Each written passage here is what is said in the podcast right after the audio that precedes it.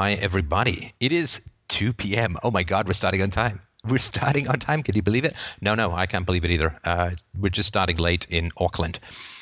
So I hope you're doing very well. And um, it's the show. Uh, we've got two hours to talk philosophy, whatever is on your mind, comments, issues, questions, criticisms. I would like to thank those who've stepped up to help with the documentary. It is blazing along at a full tilt disco ball boogie and um, very excited, very excited. So it's going to be very, very cool. I can't wait to dig in. And I hope that you're having a wonderful week. I hope you're having a great 2012. And I certainly am, and uh, wish to share you uh, with you all of the blessings and happinesses of philosophy, if I can use the word blessings in its loosest possible context, since I often use myself in my loosest possible context. So I don't have much of an intro. Um, so it's a 201. I believe that I'm done. Don't forget to donate if you like the show to help spread the word of philosophy. 8 million media views last year. It is truly the philosophy that strides, bestrides the world like a colossus. And that is very cool. Release date? I don't really know what the release date is since I've never done anything quite this ambitious before, at least in a media sense. So I'm not sure when the release date is going to be. I hope, I hope we can get it done by by the summer because I think it's a pretty key year. So, James, do we got some people with the brain food? Hello? We have one person on now. Hi, how you doing? Uh, hi. Uh, can you just give me one, one moment? I'm just leaving my house at the moment. Sure. I mean, there's no reason to think we've started on time. I mean, why would you? that makes sense. Hello, Steph? Hi. Hi. Uh, so I've been meaning to call you for a while now. Uh, I've just been meaning to talk to you about uh, something that's been bothering me for Sure. a while now. Uh, well, uh, uh, since I was about 12, I uh, have been experiencing kind of like uh, like depression and anxiety, and uh, I've just been meaning to talk to someone about it. Right, right. Well, uh, I'm certainly no psychologist and have no training, but I can perhaps throw a few useful philosophical principles your way. Uh, do you have any idea why this may have started at around the age of 12? Uh, well, it was the time I hit puberty, I guess, and uh, I don't know. I've just been feeling like this kind of like heavy, like feeling in my chest, like since then, and it's been like I don't know, it's like five years now. I'm like I'm about to turn 17. And did it uh, start suddenly or did it start slowly? Uh, I, I I think it's just all of a sudden like one day. I don't know. Around like grade seven, I just had this like really like I don't know heavy down feeling, and it's been kind of like progressing for a while now. And, Have you uh, talked to uh, Have you talked to anyone about this, like a professional? No, I haven't. Okay. I mean, I, I obviously you should. I think. Uh, and you know, I think you should. I'm I'm not a big fan of, of meds, but I'm a huge fan of, of talk therapy. So, I will you know share a few idiot amateur thoughts with you. But you know what you should get out of this, in my opinion, is, and you can probably get these resources for free through your uh, school, if I've done my math correctly in my head. Um, but uh, I can throw a few ideas your way. But uh, you know, talk therapy, uh, I think, with a great, with a good therapist, is really, uh, really worthwhile. So let me. Uh, so yeah, I'll throw a few thoughts your way, and hopefully that will be of some use. And uh, hopefully you will follow up with uh, somebody who knows what they're doing. Okay. Okay. All right. So, uh, is it around dating? Is it around sex? Is it around Can romance? anybody hear me? Uh, yeah, sorry. I'm just sorry? Uh, if you can hang tight, we're just talking to somebody else. I'm sorry. Yeah. Uh, did you hear me? Yeah, I can hear you. Okay. So, um, if it's around puberty, then it may have something to do with with sex or dating, or girls or romance or something like that. Okay. Do you think Um, that may have anything to do with it? Well, I don't know. Uh, it's kind of difficult to explain because uh, I think it has to do a lot with uh, my parents. Mhm. I, I've like I don't know they they aren't really like close, you could say. So uh, You mean to each other or to you or or both? uh, like more both, yeah. And uh, what does that mean? How does that look like? What does that look like when you say they're not close? Well, uh, I don't know. Uh, my mom is more close to me than my dad, you could say. We still live together, but uh, uh, my dad's not very close to me, and uh, my mom, for that matter. Right. And uh, how how would how how does that look? What does that look like when you say he's not not close? Well, uh, like he's he's not uh, very like I I don't know how to explain it, but he's not very like emotional, emotionally attached. Hmm Kind of like he he's a very like angry person, you could say. Right. Like, um, what does that look like? Uh, he's not physically abusive, but he's very verbally abusive. And uh, what does that look like? What what's uh what does that sound like? Well, it's it's kind of like um, there's a lot of like screaming, a lot of arguing, you could say, uh, between uh, him and my mom and uh, uh, him and myself.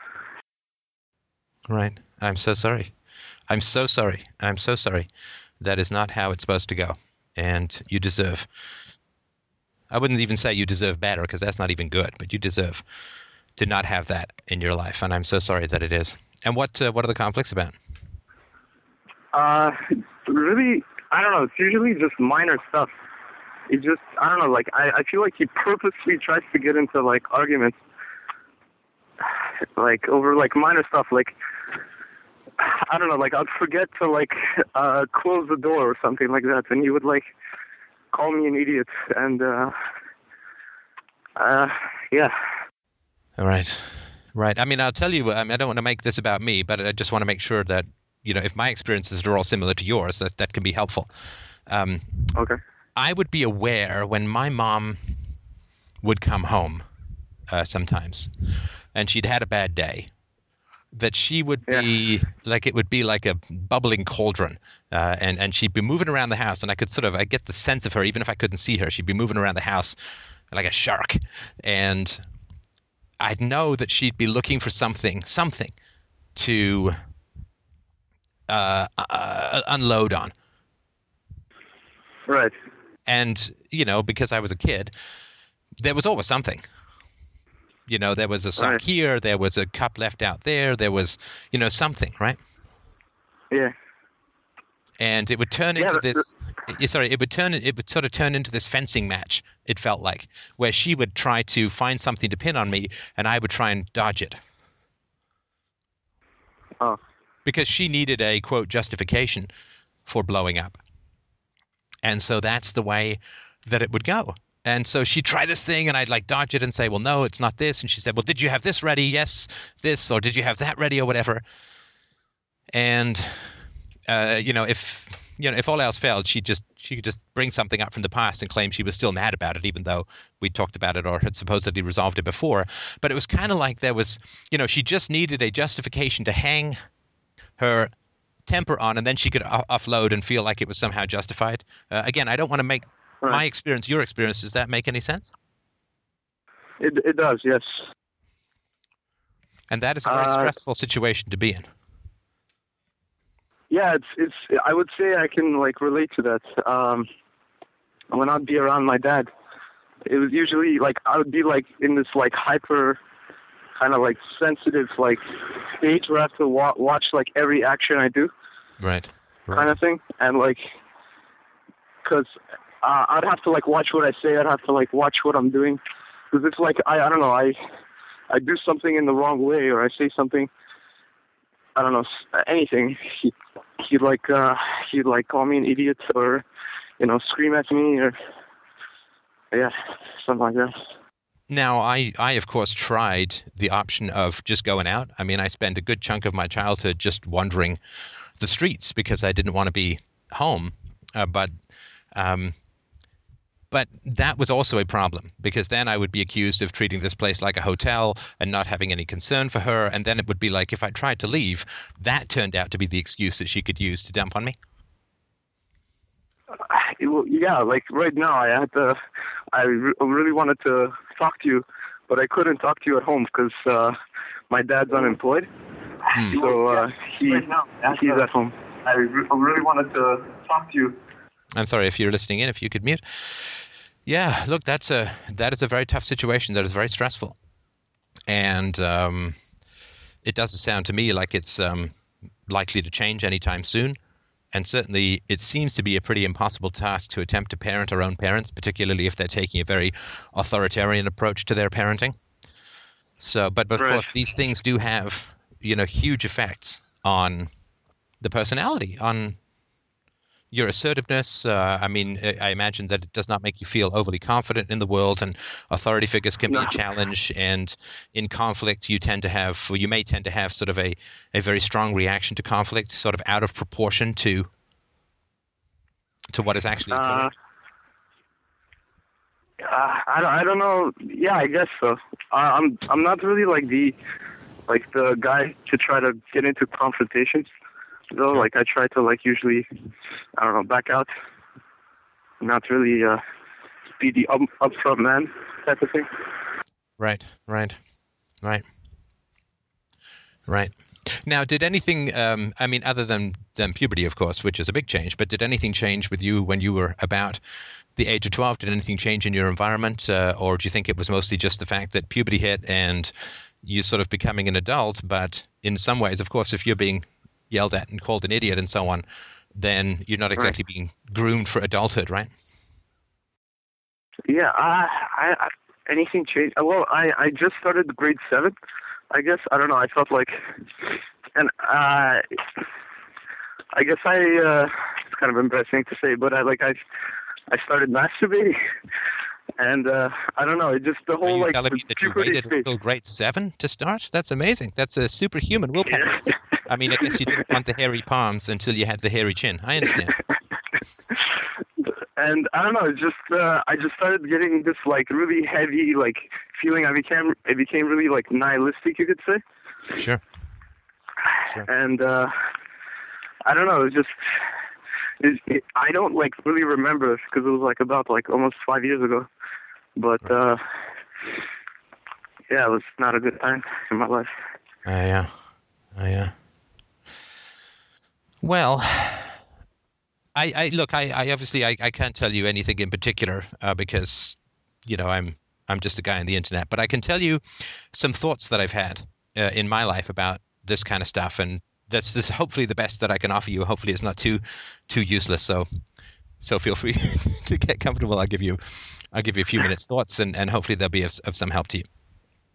Okay. So, so here's a challenge, right? And I, I'm sort of aware of this uh, in my own parenting, uh, or in my co-parenting with my wife, of course. I mean, obviously, I want my daughter to grow up and to get married, and you know, if she wants, and, and have kids of her own, and and all that, because I'd love to be a grandparent, because I think it's conceivable to spoil a child more than I'm spoiling Isabella, and I'd like to test that theory. I'm not sure how I'd be able to do it, but that is the theory. And I'm sort of aware that my marriage to my wife is sort of like an advertisement to my kids about marriage or to, to, to my daughter about marriage. So if I want her to get married, I mean, it's not like I'm faking anything, but it's sort of real. Like, so if I if, if I'm saying, well, I want her to get married or I want her to have kids, but my experience of being married and having kids is kind of negative, then it's really tough to to make that pitch, right? Right. It's like, uh, here, this sandwich tastes like crap. You want some? right? It doesn't really doesn't really work. It really hurts when I work out like this. Now you follow me. You'll get shin splints for sure. And so one of the challenges I think that happens because puberty is sex, right? I mean, puberty is get your body at least getting geared up to spread your seed and all that kind of stuff, right? And Right. I think one of the challenges is if the people in your life, if your parents don't seem to be having much fun as parents, don't seem to really enjoy being married, don't seem to be really happy themselves, then your body is saying, let's go spread us some seeds, let's go make us some babies. But your mind is saying, like, well, that looks like crap, right? Yeah. Does that make any sense? Yeah, it does. It does. You know, there's uh, in in Shrek Three, uh, which is a philosophy book by some children's writer. um, Shrek the Third. Um, his wife says, you know, you're you're pregnant or whatever, and basically the cat says, you are royally screwed. Uh, because there's this theory, you know, this idea, you know, when you get married and and you sort of, it was great being a single guy. I mean, that's why you have this bacchanalian orgy, uh, you know, of, of the bachelor party right before you get married. Uh, maybe to give you something to look back on with regret. I don't know. But Right, right. But people get married and then people have kids and there are all these jokes about well it's terrible but it's fun. You know oh my uh, no sleep and, and kids are tough and there's lots of fights. I yell at my kids all the time but it's the greatest thing in the world. Right. And that's of course kind of contradictory. And so i think that there's a real challenge in our minds when our bodies are saying let's go have let's go settle down and have some kids. Now of course i'm not saying anyone does that in grade 7 but that's sort of what your biology is starting right? That's why you get the you know masturbation and and uh, if i remember rightly constant sexual fantasizing. And if i remember rightly not wanting to go out on a diving board in my speedos because there were girls around in bathing suits and you couldn't whack down that boner with a ball peen hammer so, so yes, I, I, I am not so old as to not remember all of that exciting stuff where I really felt, um, you know, like a dowser holds those twigs out and points their way to water. Uh, I really felt that my um, penis was doing that pretty much to almost any fertile female in the vicinity. Uh, I was leading uh, with the uh, the wee head. Anyway, so so your body's saying let's go you know settle down have kids and whatever right? But at the same time you're like well that looks like a whole lot of not fun right? Right. so i think that's really uh, challenging. And i think that's a real contradiction. Now of course you don't have to have a marriage like your parents have. You don't have to be a dad like your dad is and that's Yeah. that's a tough transition to make but your desire your sort of the biological desire to to procreate and all of that and you know obviously I, you're not going to do it now and you're not going to do it for a while but but it doesn't have to lead to where your parents are Okay. No, I, I understand that, but I feel like if I'm ever gonna uh, get married or you know have kids, that I just like I would like turn like my father, like become like my father, and uh, yeah you don't have to I, I don't know. I just No, you don't have to. You don't have to. Um, let me give you a tiny analogy. I mean, obviously, there's a tendency that way, but it doesn't have to be that way. Um, like if your dad, I don't know, let's say he he grew up in Romania and he came over to the country speaking Romanian, you wouldn't have to grow up only speaking Romanian, right? You could learn English, yeah. Right. right? Right. Right. So you can learn a new language that's different, and that doesn't mean that you you know you never it'll never be like you learned Romanian, but you can learn a different language. You can be a different father. I'm telling you. I'm telling you. You can be a different father. And look, I could have every I could have every conceivable excuse in the world to be a bad father, or to be no father. I mean, I grew up Right. without a dad. There's huge amounts of violence and instability and brutality and teasing and verbal abuse and I mean just monstrous stuff within my own family. I would have every excuse in the world to be a bad father. If I wanted those excuses, right? Or if I wanted to justify actions. But that's not the case. Yeah. My goal is to be the best dad in the world. I don't know. I'm not, I mean, no way to measure it. Doesn't really matter if I achieve it. But that's the goal. You can make changes. Now, it takes work, right? To learn a new language it takes work and it takes time and it takes practice, it takes discipline, but you can A do it. a lot of years in therapy. I guess. Yeah, you can do it that way. Uh, that that's worth it, but that's well worth it. You know, if you think uh, if you think therapy is expensive, try divorce. Right? I just like like right now I'm I'm still living with my parents, right? I have nowhere. I I can't like live on my own. I don't have like I don't know twelve, uh, thousands of dollars to like go to therapy. So Well, okay. And I feel like all, you can you can talk to a, a counselor through your school. You may be able to get some therapy through that way. So, I mean, there's there's options and alternatives. I mean, but you don't necessarily. I mean, there's lots of things you can do. There are workbooks by John Bradshaw, by Nathaniel Branden. But you can get these from the library. You can photocopy them. That only costs a little bit of money. You can work through the workbooks. You can keep a journal. You can write down your dreams. You can hopefully find some friends that you can talk about self knowledge with. There's lots of great things that you can do all right. that will help you in that direction. And you can Okay. uh, you know talk to people on the message board who've got experience with that. They may be able to give you more tips. I've certainly no, I don't hold any monopoly on knowledge in this area, but there's lots of things you can read. Parenting books. I mean, I know it's ridiculous. Do you know? I read um, I read books about parenting when I was in my mid-teens. I read books about divorce when I was in my mid-teens. I was just I remember reading a book called Made in Heaven, Settled in Court, which was all about these, you know, fairly twisted strategies to quote win your divorce. Uh, I was just really curious about it, and of course that was my way. I mean, I had to prepare for adulthood in very oblique ways, very roundabout ways. I mean, I learned how to shave by reading a really old magazine article, Right. and uh, I sort of tried to learn about good parenting. And you can read up on this kind of stuff, and that's really useful. And that's useful even if you don't end up being a parent. It's still really useful to read up on good parenting, so you can see what you got and what you didn't get as a kid yourself, which will help you in all your relationships, right? Right.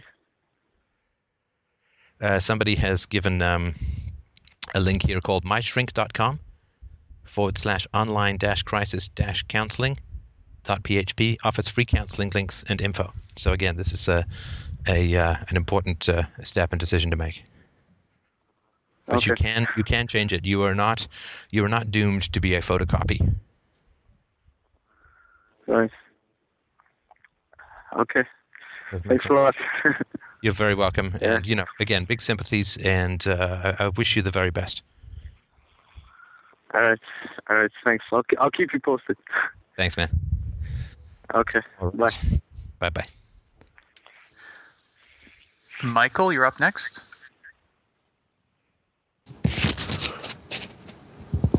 Hello, uh, can you hear me?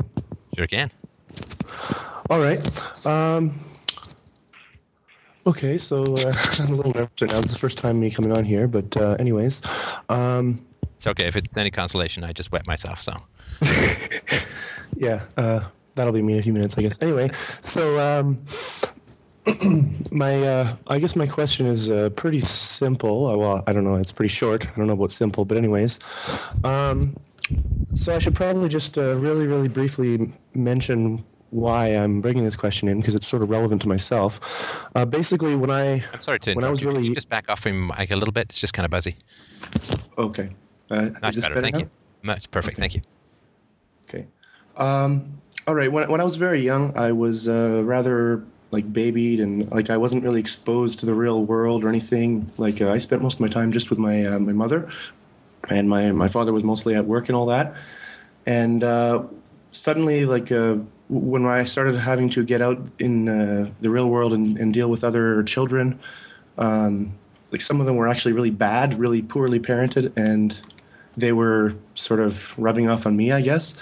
And uh, basically, uh, I've, I've been struggling with being fairly antisocial for the last 20 years, trying to get it sort of fixed. I'm, I'm I've made serious progress. Otherwise, I wouldn't have been able to call in today. Obviously, Right. uh, it was pretty bad. and sorry, but, just want to um, make sure I get the pattern. So you were sort of, uh, as you say, babied, uh, and you spent a lot of time with your parents, and then you spent time with peers who were, who had themselves been badly parented. Is that right? Yeah. Okay. Okay. Yeah, and and so I, I never really fit in very well in school and all that. But basically, where this leads with my question is, uh, I, I know that you're you're going to uh, be raising your child in such a way that, uh, um, obviously, force and retaliation, and all those sort of evil sort of things are not even in her uh, dialect. But I'm sort of wondering if that might be possibly setting up a bit a bit of a failure where um, she suddenly is exposed to other people who have these negative traits. And so, Sure. if she doesn't speak the language, it might be great that she's not going to be inflicting it on others. But I'm just wondering how you're going to deal with uh, the fact that uh, people are going to be lying to her, people are going to be manipulating her, and uh, all that sort of thing in the future. I mean, I'm not saying that you really want to go about uh, uh, lying to her to teach her about lying or anything, but I just think that you know, rather than for uh, to to make a metaphor, rather than uh, not knowing about fighting at all, if you could teach them aikido, so it's sort of a you've got really good self defense, but that doesn't necessarily mean you're going to go around karate chopping people all the time, right? So I was just wondering if you had any sort of plans in that regard um, for your daughter.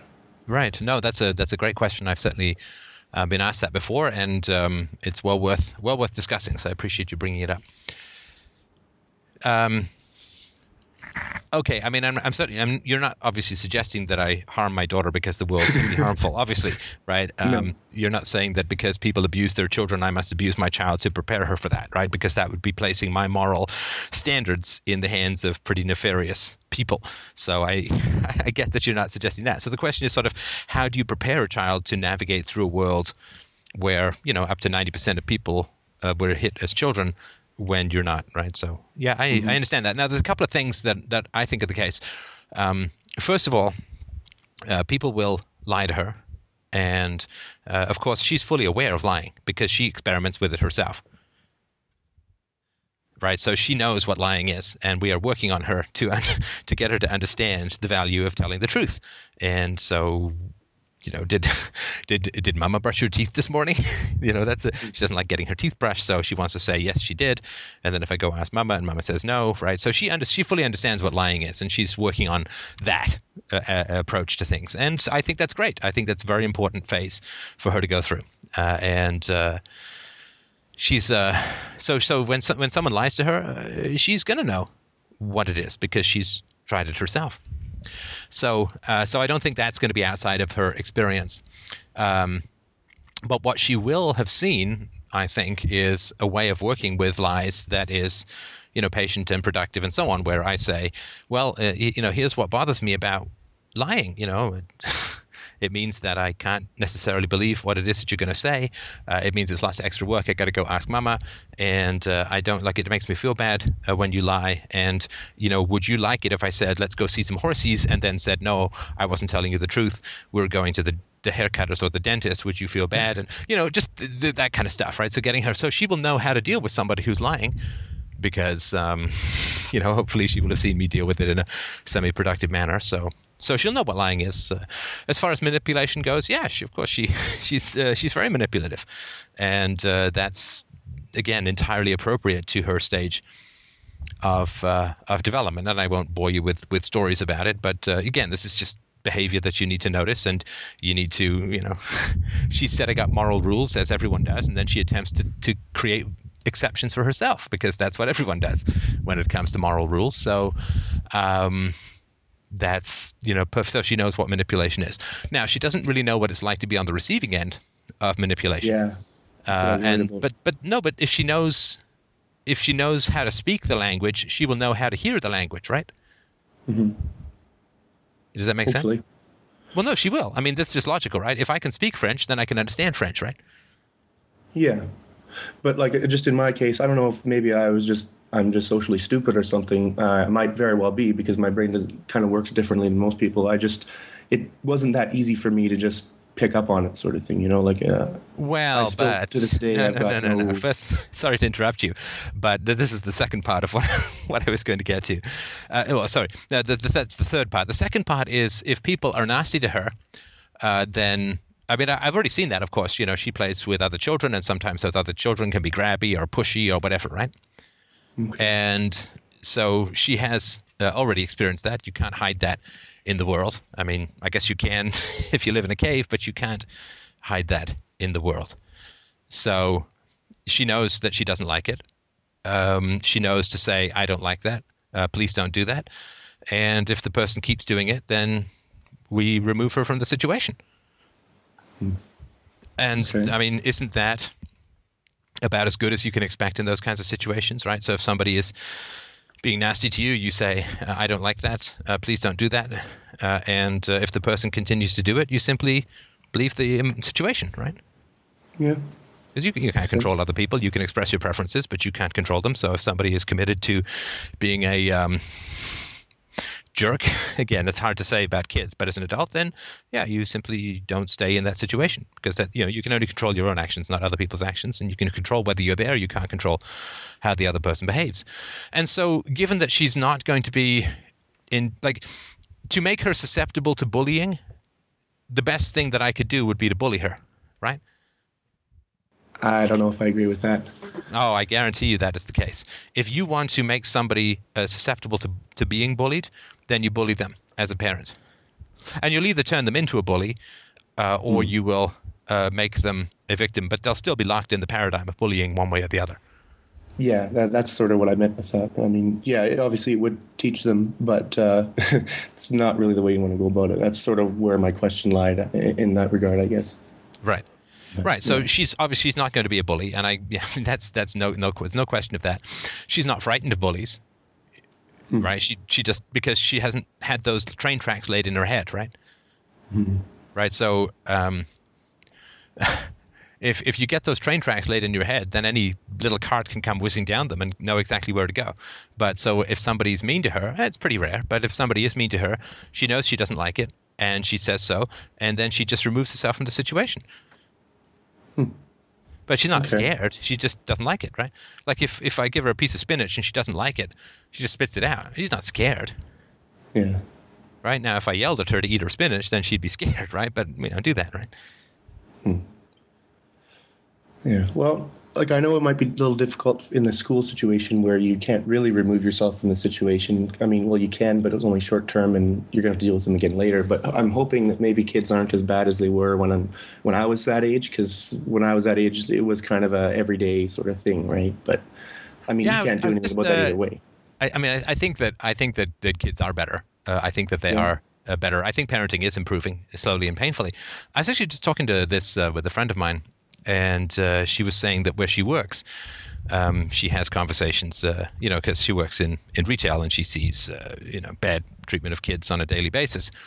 And, uh, you know, she's heroic in her way of talking to people about this and just a real inspiration to me, at least. And she was saying that among her coworkers, when the subject comes up, you know, everybody who's like, you know, 35 and older is like, yeah, spanked as a kid. I turned out great. Other than the fact that they're working retail in their 40s. But anyway, um, uh, I don't know. I get all these emails from people now. but, um, uh, but, but all the people who are like 25 or 23 and under, they're like, oh, yeah, that's not cool. Yeah, it's interesting you say that because I'm 26, and actually, until a couple of months ago, I was sort of under the belief that uh, I ended up fine, even though I was spanked and all that. But I recently came to the realization that the realize uh, the the reason that I've lost a great deal of respect for my father is well, not only just because of his in- inconsistent behavior time and time again, but because he was almost always the one spanking me. And many of the times it was just because I was doing something he didn't want. It wasn't because I was doing something unacceptable. It wasn't a last resort. It was just kind of, I'm laying down the law here, you know? Right, And, but I um, mean, the, the the problem with that formulation, of course, is that you're saying that there are shades of shades of justification to hitting children. No, I, I wouldn't agree. I mean, I was a very, very stubborn child. Like, for example, when my parents said, "No, no, you made a mistake again," and I'm, I'm so sorry. I'm so annoying. I really apologize. You were not a stubborn child. well, compared to my brother, I was. Um, and Well, now- no, no, I, but I I mean, think I get look, what you're if, saying. if if you were if you were being spanked, then the first place place to look for your quote personality is the fact that you were spanked. right. I mean, Um, spanking has been shown scientifically to increase uh, defiance of authority, to increase stubbornness. And again, maybe you are naturally stubborn, but you can't separate that. And the science would indicate that the first place to look for your that supposed personality trait is in the being spanked. Right. Um, but no, like I, I totally agree with that. It's just the one thing I did want to say is when I was really young, I wasn't really spanked because I, I don't know, I just I didn't do a whole lot of bad things, but I would uh, like my mom. The way she saw it is absolutely last resort. She might consider it or consider the threat of spanking. Now, of course, I I know that's obviously not ideal either, but like just to give you an example of my stubbornness.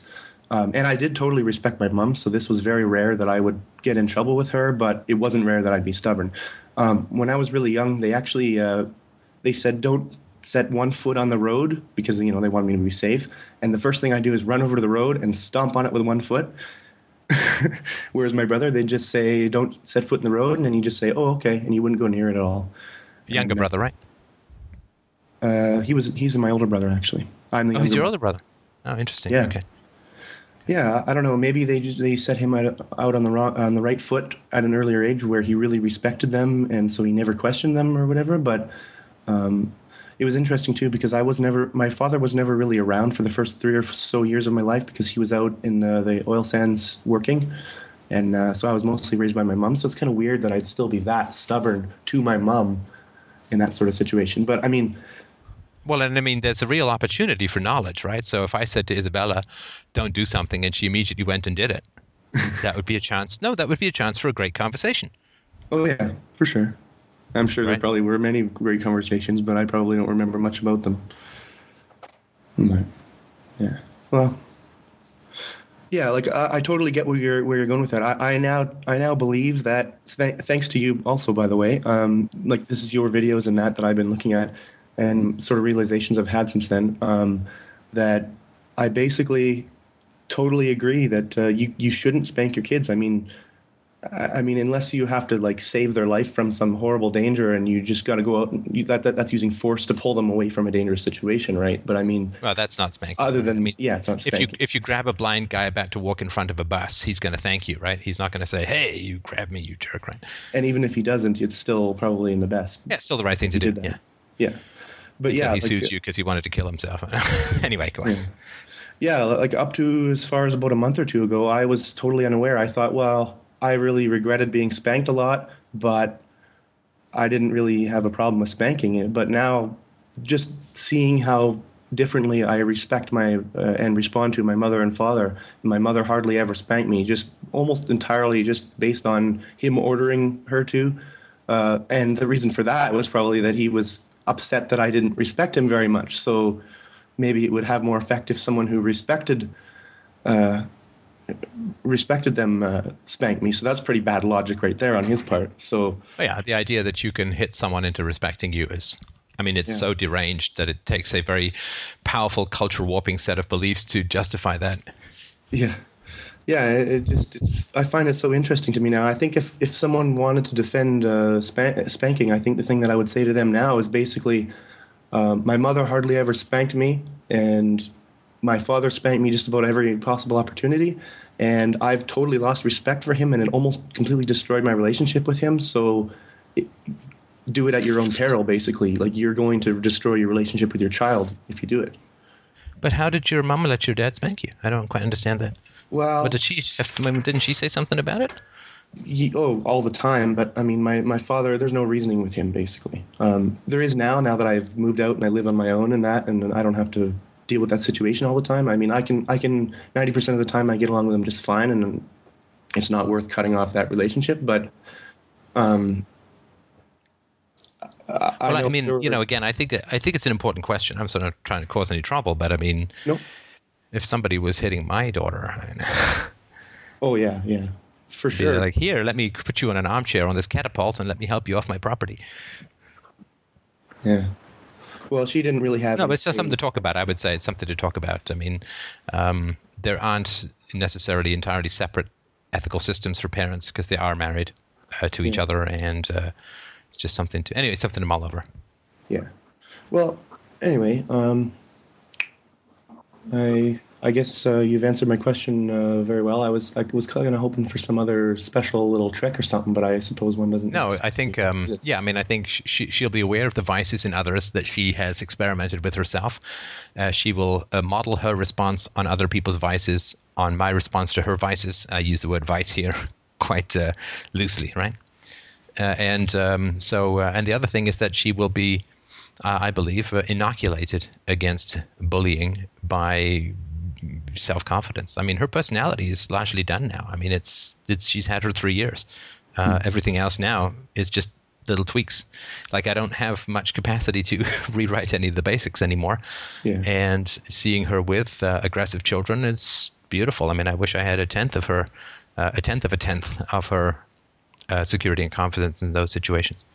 Yeah, that's something I wish I would have had until uh, something that I've been missing until I was about twenty or twenty-two or something. I w- that would have been great if I would have had that at that age, self-confidence Right. and all that. right, right. Yeah, because I mean, then you know the bullies pick on on the weak, right? Yeah. And where do you think I got that lack of self confidence from? Probably spanking, right? So that's Well, spanking another- and a parent who permitted it, right? Well, not so much permitted it as kind of forced along for the ride, really. But I, I won't get into Well, she still had anymore. she still had more choices than you did. That's sort of all I'm saying. Basically, her only choice would have been to have moved out and just escaped. But um, because my father was like, I I don't know what it was. She really didn't want to get a divorce and she really hated much of the relationship, but she just sort of stuck through it, I guess, for the children, kind of. But I mean, well, you should ask her about that. I mean, you're an adult now. I mean, because your Yeah. parents' choices, and it's you know, it's not to cause trouble. It's because your parents' choices have a big effect on your choices. You know that, right? yeah, And so you need to, as far as I think, self knowledge is is not just about yourself; it's about your environment. Mhm. And it's important to know why your mom made the decisions that she made, not from a critical standpoint, but just to understand, because you're going to be drawn towards making the same decisions, and they may not be the right decisions, or you, or if they are, you at least want to be conscious of them. Does that sort of make any sense? Yeah, that's a good point. I mean, I, I, I've, I've turned out in such a way that I've got a lot more answers than my mom ever did. So if and when I have children, it's going to be a lot better. I mean, I'm, it's not going to be perfect, obviously, but um, I, I definitely should ask her about that because there's no way I would just stick with a relationship just for the children if the relationship is hurting the children, sort of thing, like like sh- sh- that she sort of went through. You know, I, I, Yeah, I she may have reasons that would surprise you. She may have reasons that you can really empathize with, but I think it's really Yeah. important to know what those reasons are. Okay. Um, did you say there was a third part to your answer? I don't recall. Yeah, my, I now just touched on this very briefly to get to the other callers, but you were saying that the problem was that you were babied, um, and then you ended up hanging around with other kids who'd been badly parented or ab- abusively parented. Yeah. Yeah, I think that your parenting may have been more similar to the peers that you hung out with than you think, because otherwise, I'm not sure why you would be hanging out. Well, that's that's possible, but uh, like I, Again, I summed them all over. This, you know, that, that was sort of my first thought. And you said, well, the problem was I was coddled, but they were abused, but we had a lot in common. Well, then you may be Well- mischaracterizing.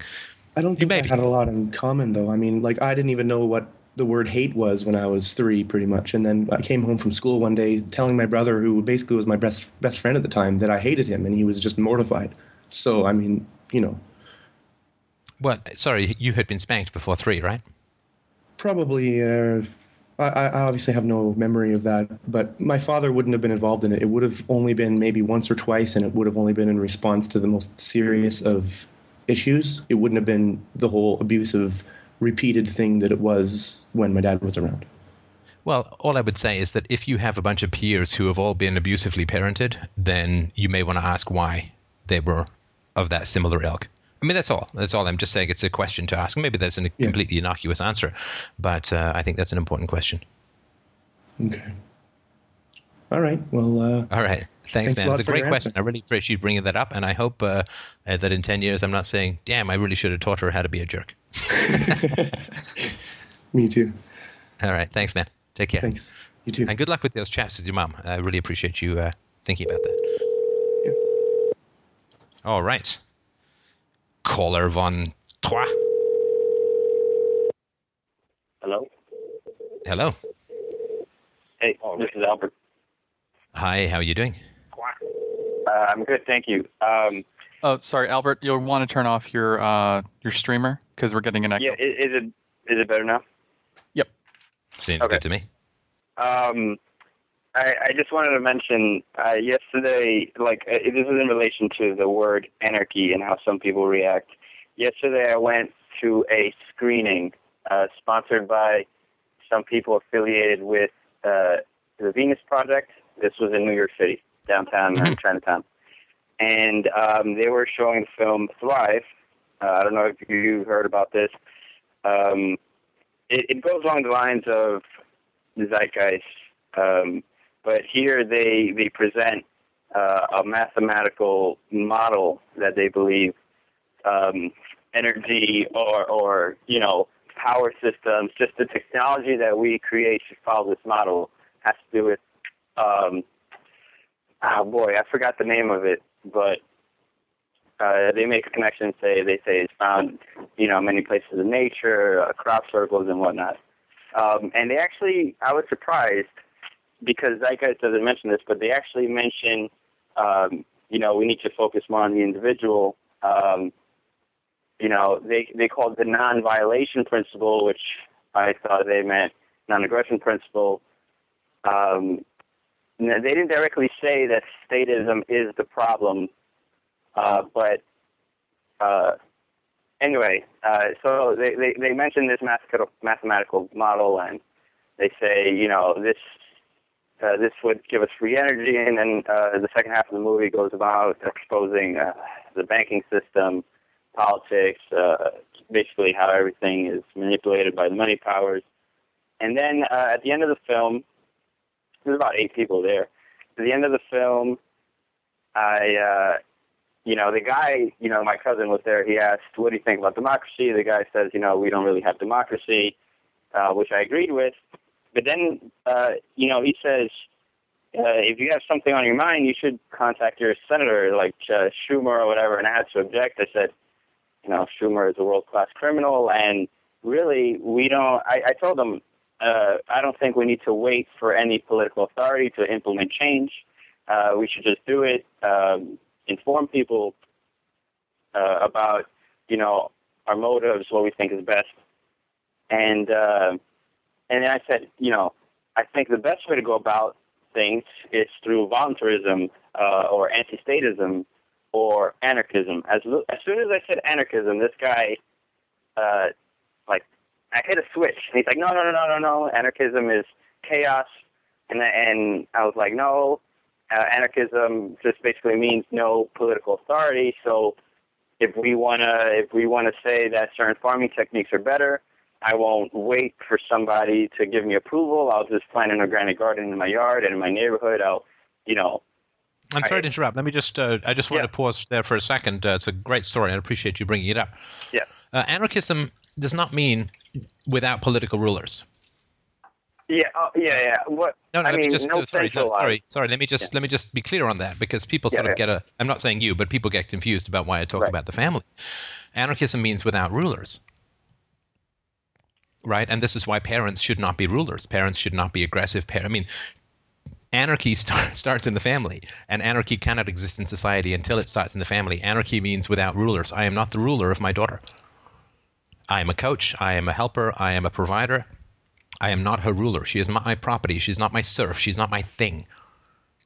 And so I just really want to be clear that anarchy is available and possible to everyone, right? In relationships, it means n- do not accept other people ruling your self esteem. Do not ex- ex- accept other people ruling your physical space through aggression. Do not ex- uh, accept other people ruling your emotions through verbal aggression or verbal abuse. So it simply means I do not have rulers.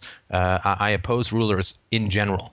And um, so uh, the politics thing is important, and I don't want to say that you're wrong, but to me it's a very tiny subset. And of course, what it means is if you define anarchy as without political masters, then it means that you're unable to achieve it. If you define anarchy as without masters, without rulers, without aggressors, then you can achieve that to a very significant degree in your life. So it's the difference between what is possible and what is not. And I'm sorry to be annoying, just just pause on that point. I just wanted to mention that, and uh, please go on with your story. Oh no, no, no. That's that's actually a good point. Um, I, I guess I mentioned political because he was talking. Uh, the conversation at the time was about politics and democracy. Yeah, yeah. Okay, but um, that's a good point. Without masters, um, and I actually learned a couple things from Everyday Anarchy and Practical Anarchy. So I brought up the point because people look at me strange, like, what is what is this young kid? I'm I'm 23. It's like, oh, here's another young naive kid. Um, and Don't worry, I, I, still I, get called a young naive kid, and I'm a long way from 23. So right. So so I mentioned naive just means um, principled, right? In the in the translation from statism to truth, naive just means principled. Uh, so take it as a compliment. All right. Yeah. Okay. Yeah, that's good.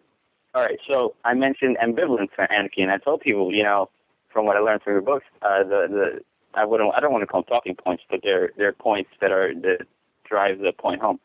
Um, you know, we don't need the government to tell us who to marry. We don't need the government to tell us uh, where to go to school or what to learn. Uh, sometimes they overreach, but um, in general, and I think people agree with that. But this guy, you know, and I, he was like, yeah, yeah, but anarchy means lawlessness, and I was like, I was like, no, I negative anarchy. I well, this is this is probably from my belief system, but what I said was, there's always one law, and that's natural law. Um, I mentioned land, air, and water. You don't you don't destroy what supports you, but also I, I said uh, non-aggressive. You don't violate people. Um, and anyway, this guy was like, you know what? I think we're arguing about because I and then I told him that's why I said voluntarism in front of it, anti-statism before I said anarchy because I had a feeling uh, you know, I was going to get this reaction. He's like, you know that's fine, but uh, let, let's use another word. Let's use a different word instead of anarchy. And I was like, you know what, let's just move on with the conversation because he couldn't get past the, you know, the indoctrination that we've gotten uh, uh, about the word anarchy, and which I, I just found it strange because his point was we need to get this Thrive movie out. You know, we need to educate people. Uh, you know, we need to shift, you know, the mindset and the consciousness. And I was thinking the same idea with the word anarchy. Like, if we understand what what uh, anarchy or the principles behind it mean, then we can, you know, shift consciousness also maybe even quicker. Uh, but that's just the point I wanted to make. Um, you know, the, the clicking of once that word hits, you know, how people almost turn on, not necessarily turn on you, but I don't know. They just. Well, we are in um, we are in an upside down world, right? We're in an upside down world. I mean, that which is hated is that which is good, and that which is good is that which is evil. I mean, we live. It's like you could almost just take a, an inverse photocopy of the culture and arrive at philosophy, right? Um, so, so yeah, when this guy talks about lawlessness, lawlessness, it certainly is true. Uh, it's certainly sorry if you could just hold on. We're just on another call. certainly, it's true that anarchy is lawless under the current system, but that's a very great distortion of the word law. I mean, law is an objective rule for resolving disputes between people, and that does not apply to any statist law in existence. Right? So you really have to mutate the word law. I mean, there are hundreds and hundreds of thousands of laws that people are supposed to conform to in a modern state of society, and nobody can conceivably conform to them. It's impossible. And so what you have is a system of random abuses, not a system of laws. And these laws are constantly changing. 100,000 new laws get added to the Federal Registry or regulations or rules every single year. We are in a state of no law. And of course, the reality is that the vast majority of people live in a state of worse than anarchy because they have no access to the law. Right? If, I mean, try try going to court. See how long is that going to take you, and how much money are you going to have to spend? They have no access. The law, any kind of dispute resolution, has been denied to them, has been stolen from them. They do not have access to the law. It is the right. law is a tool of the rich and of the powerful in order to, and it's de- deliberately kept away from the poor and the helpless, with the exception of things like class lawsuits and so on. But an individual who has uh, uh, uh, somebody's violated a contract for a couple of thousand dollars. Uh, you know, it's too big for small claims, and if you go the other route, it's years and hundreds of thousands of dollars. So most people see it's worse than anarchy in statism for the majority of people because in a free society, there would be people bending over backwards to find ways to resolve disputes between people of limited income. But in the statist system, the lawyers run the law. I mean, how insane is that? Um, talk about putting the inmates in charge of the asylum. The lawyers run the law. And so the lawyers have massive incentives to restrict entry uh, into law, the same way the doctors do. All licensed people have a massive incentive to restrict entry to raise up their own prices and they have um, and it's a massive incentive to make a long, lengthy, and expensive legal process, or as lengthy as expensive as it could be. And so it's worse than it's in anarchy. You could have access to dispute resolution organizations for very cheap, uh, and um, but but you have to beg for pro bono, uh, which is you know the very poor and the very rich do very well in statism. it's just everybody else who gets hosed. And so where people are now, it's worse than anarchy. I mean, they truly live, the, the middle class in particular, truly live in a state of lawlessness because they simply do not have access to a legal system. Uh, and that, of course, is one of the reasons why, as the weaker of all of the weakest of all of the groups, they are getting the most picked off.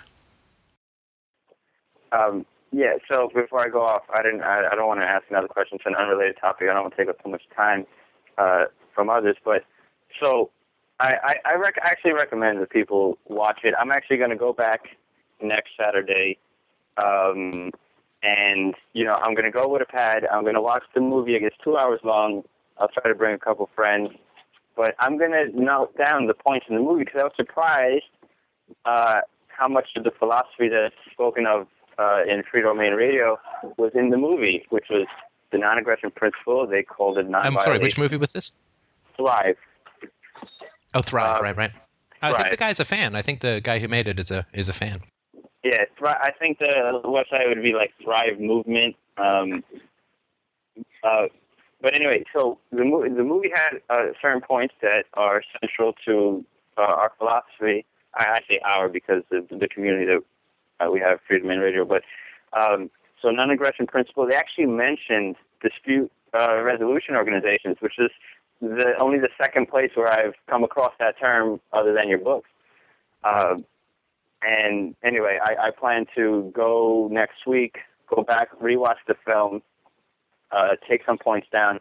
I'm not going to mention the word anarchy again, but I'll try to No, just say it. a society founded or society based on non-aggression. I mean, I know what you mean. It's yeah, we yeah, have yeah. less choice. We have less choice about the word anarchy than say Ayn Rand had about the word selfishness, right? So she wrote the virtue of selfishness, and people say, "Well, why would you choose that?" She had lots of choices around selfishness. Yeah. She could rational self-interest or whatever, right? Enlightened self-interest. She could have, but but we really don't have a choice. Uh, I don't think. I mean, uh, without looking like we're dodging something. I mean, Right, people always say, well, "Why don't you use some other word?" And I say, "Well, I'm a voluntarist." Well, how's that different from anarchism? Well, it's a word anarchism with icing and a cherry on top. It's like, okay, so let's just, you know, Yeah. I'm just going to use the word and deal with that. Um, so yeah, I, I won't mention. I'll try to put it more in, in the context of we don't need. Uh, if you want to implement change, I don't think you should wait for uh, a political authority. I don't think you should wait for, um, you know, a, a, a protest. I don't think you know if if you have the tools. And I was going over your criticisms of Zeitgeist today because I watched it like over a year ago and I wanted to refresh, but um, like you said, don't make the documentary. Go ahead and implement the, you know, the technology or, you know, the society what you need. Um, so yeah, I, I, that's probably the point that I'll drive home next time is, uh, you know, let's educate as much people as possible, but let's just go out and do it. Um, you know, the goons will come, the enforcement class will come, but uh, at this point, I think it's either, I think it's desperate times, and you know. Well, look, I mean, the other thing I would say too is, and and I mean, their criticisms of the banking system, I think, are are good. I mean, Right, right, right. And but of course, it's it's not a banking system that they're criticizing. It's not a banking system, and you know this is really important for people to understand that you, you cannot use a No, free market it's- word to describe a right, statist right. It's situation. monopoly It's not. It's not. It's it's it's statism that they're criticizing. It's statism. I mean, it's actually technically it's fascism, which is uh, public ownership and private profits, uh, right? So public ownership and public quote profits is communism, and public ownership and private profits is fascism. Private ownership and private profits is the free market. Um, there's your political lesson in three three easy sound bites. But um, um, but they're they're talking about fa- they're they're criticizing fascism. You know, it's important to you know if I'm describing uh, you know the a soldier's raping of women in a village, I don't call it the mar- I'm criticizing the marriage market. I, I don't use the term of voluntarism to describe that which is coercive, and I will not say it's a criticism of the banking system. It's a criticism of fascism, um, but it's not a bank because a banking system is you know voluntary. It's that's a free market term, and uh, what they're criticizing is is force, and really that's all we're criticizing is force. And um, to me, I always said people who say, well, let's you know go to politics. It's like a bunch of 300 pound people saying we need to pass a law banning cheesecake. No, you just need to put down your cheesecake, right? I mean, you just need to stop eating cheesecake. And same thing, we need to pass a law to make us free, or we need to repeal laws to make us free. No, just reject masters, reject rulers within your own life. Uh, and then you're free. Because if you enslave yourself trying to control more rulers who are never going to listen to you, you're less free than if you'd never even heard of freedom. Anyway, so sorry, I don't want to go out on a One, rant. But one last thing, uh, and I, I'll hang up, uh, you know, to listen to your response. Um, in you know, I, I've heard this on a radio show when people will say, you know, anarchy is chaos. Just look at Somalia. Um, if you can, please uh, note some resources. I don't know if you've, uh, probably your forums, but uh, No, I I've don't know done, how a, much done in a your couple book of videos. Uh, you go I've about done a like couple of a- actual. I mean, I know there hasn't been a real example of anarchy uh, implemented, but uh, rebuttals to you know just look at Somalia or just look at this other place that is quote unquote anarchy and how good is that working for them? Uh, Hmm. I just some Yeah. pointers because I'd like to study up on that and get my uh, my rebuttals in order. Yeah, no, I've, I've got a couple of videos. Um, Somalia is actually doing better than most of Africa. Certainly doing better than statist societies in Africa, and it is certainly is doing better than it was under statism by almost every measure that you could think of. Uh, it's doing better. Uh, I mean, the piracy issue, to my understanding, is largely because people are dumping waste off the coast. Um, so again, that's being completely ignored in the mainstream media, as you'd expect. But I would. This is what I would say to someone, because of course I get this. You people just need to move to Somalia if that's what you like so much, and see how you like it. Um, so, um, first of all, Somalia is not without rulers because the parenting is still quite brutal, and there are warlords, and there are um, uh, clans uh, and so on. It's very hierarchical and a violence-driven society. I mean, that's how. I mean, do you think spanking is not prevalent in Africa? Of course, it. Spanking and child abuse is incredibly prevalent, prevalent in Africa, and that's the main reason why Africa is the way that it is. So uh, it is not without rulers. It is without a, a formal government, but it is not without rulers. So anarchy is without rulers, and that means a society that respects the non-aggression principle primarily against children. That is not Somalia. Second, I would say, let's say the slave ship runs aground, hits a bunch of rocks, and uh, the slaves the slaves stumble out onto some island. Uh, is, is, does that mean that society has ended slavery? No, it just means that a ship crashed. You know, if, if there's a town with one church and that church accidentally burns to the ground, does that mean that the society has now become philosophically atheist? No, it just means that the church burned down. And Somalia did not reason its way or learn its way or enlighten its way into giving up violence in all of its forms. All that happened was the government collapsed. Right? That is not that is not anarchy anarchy is without rulers and it is with a philosophical understanding of the non aggression principle and property rights, which is not at all prevalent in society. If people want to look at, somebody was asking in the chat room, is there a DRO, dispute resolution organization running in the world today? Well, yeah. I've talked about this for years. I mean, just look at eBay. Now, if people want to say, what does anarchy look like? Uh, well, one way that you can look at it, it's not perfect, but it's pretty good, is the dispute resolution system in eBay or, or PayPal or any number of other things where it costs you almost nothing other than a little bit of time to uh, resolve your disputes, where reputation is everything, and where uh, all of these standards are enforced without enforcement, without uh, through ostracism and through reputation. Uh, that is a, a system of uh, without rulers. Because I mean, eBay is, is uh, pretty much the world's largest employer. At least five years ago, there were 300,000 people making their full-time occupation off eBay. It's probably higher now, or if it isn't, it's because it's spread out to other things. But eBay has a dispute resolution system that does not involve lawyers' fees and hundreds of thousands of dollars and tens of thousands of hours in court and all that kind of stuff. Uh, it is a functioning system worldwide, cross language, which resolves disputes with almost no overhead, uh, with very little human involve- involvement, with almost no cost, and is functioning and has functioned really quite beautifully. And it's not perfectly, of course. People have got horror stories about eBay and PayPal, but they're, of course, still operating within a statist environment. So uh, that would be uh, an example, I think, of, um, uh, of of something closer, much closer than Somalia. Well, thank you. You're very welcome. Great, great questions. Great questions, as always. I got to tell you, people, 2012 is a banner year so far for listener questions. Don't break this trend. Next person. No pressure. Hello. Yep, Hi, you're how up. you doing? Oh, hello, Stefan. It's great to speak to you. I've been listening to your podcast for quite a while, and I've really enjoyed it. I think I heard when you were talking to Ben Lowry was the first one, and I think it just blew my mind. It was the red pill, and uh, gone from being far right conservative to being libertarian, and then trying to answer the typical "What about the roads?" questions, and started listening to your podcast. And when we got into the I just, uh, I know what you mean by the far right thing. I've actually just, uh, I've just um, went from one audiobook written by Noam Chomsky to another one written by Ann Coulter. Uh, so my head is still in slow orbit around the polarized bichromatic rainbow called American politics. But anyway, sorry, go on.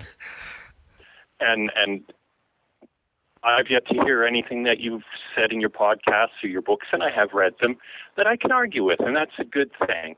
Um, that being said, I've had some discussions. I live out on the, uh, as we call it in Canada, the left coast, with some people that I know that are very, very socialist, raised by socialist hippie parents, and we had this long con- conversation on uh, Facebook with this one lady, and she just we we had the what about the roads? What about what about the hospitals? And, and we talked about the whole Lancashire schools and the friendly societies and stuff. And at the end of it, she just couldn't accept it. It was just too big a leap. And, and, and, and are we that few and far between those of us that can make that leap from, okay, the NAP, the whole kindergarten principle that you talked about applying universally? Are, are people that can make that leap that few and far between? Well, what do you think? What's your experience been? Um, actually, I'm not 100% sure. I'm still forming my opinion on that. Um, it's really hard to talk because I know that this is going to become a podcast, and it's kind of like, oh, No, no, let, just don't put out any details you're not comfortable with. I'm just you can just give me some really statistics, right? So you've had, X number really of good conversations. conversation. Yeah, and I've actually swung one of my buddies. He's basically just kind of like, okay, that makes good sense. I accept it. He says, I'm not going to publicly announce that I believe the same thing as you because I don't want to wind up in a FEMA camp or something. And I said, okay, you know, I can respect that. And most of the people that I talk to, when I put forth an intelligent conversation with reasonable arguments and, and, and am careful not to attack the position that they have, they're accepting of it and just don't give them too much and kind of overload them all at once. Um, that aside, I think you know what you're putting out there is podcasts and, and the material on UPB and and uh, anarchism and stuff. And I particularly liked uh, Ninja Moves for Freedom and stuff. And, and I'm getting used to talking to it about other about the topic to other people. Um, it is something that definitely has a very steep learning curve, and it was epic fail on the young lady that uh, had the socialist parents and the socialist upbringing. I don't know whether it was my failure or her failure or a com- combination of the two. Um, that going on, I just wanted to compliment you on your work.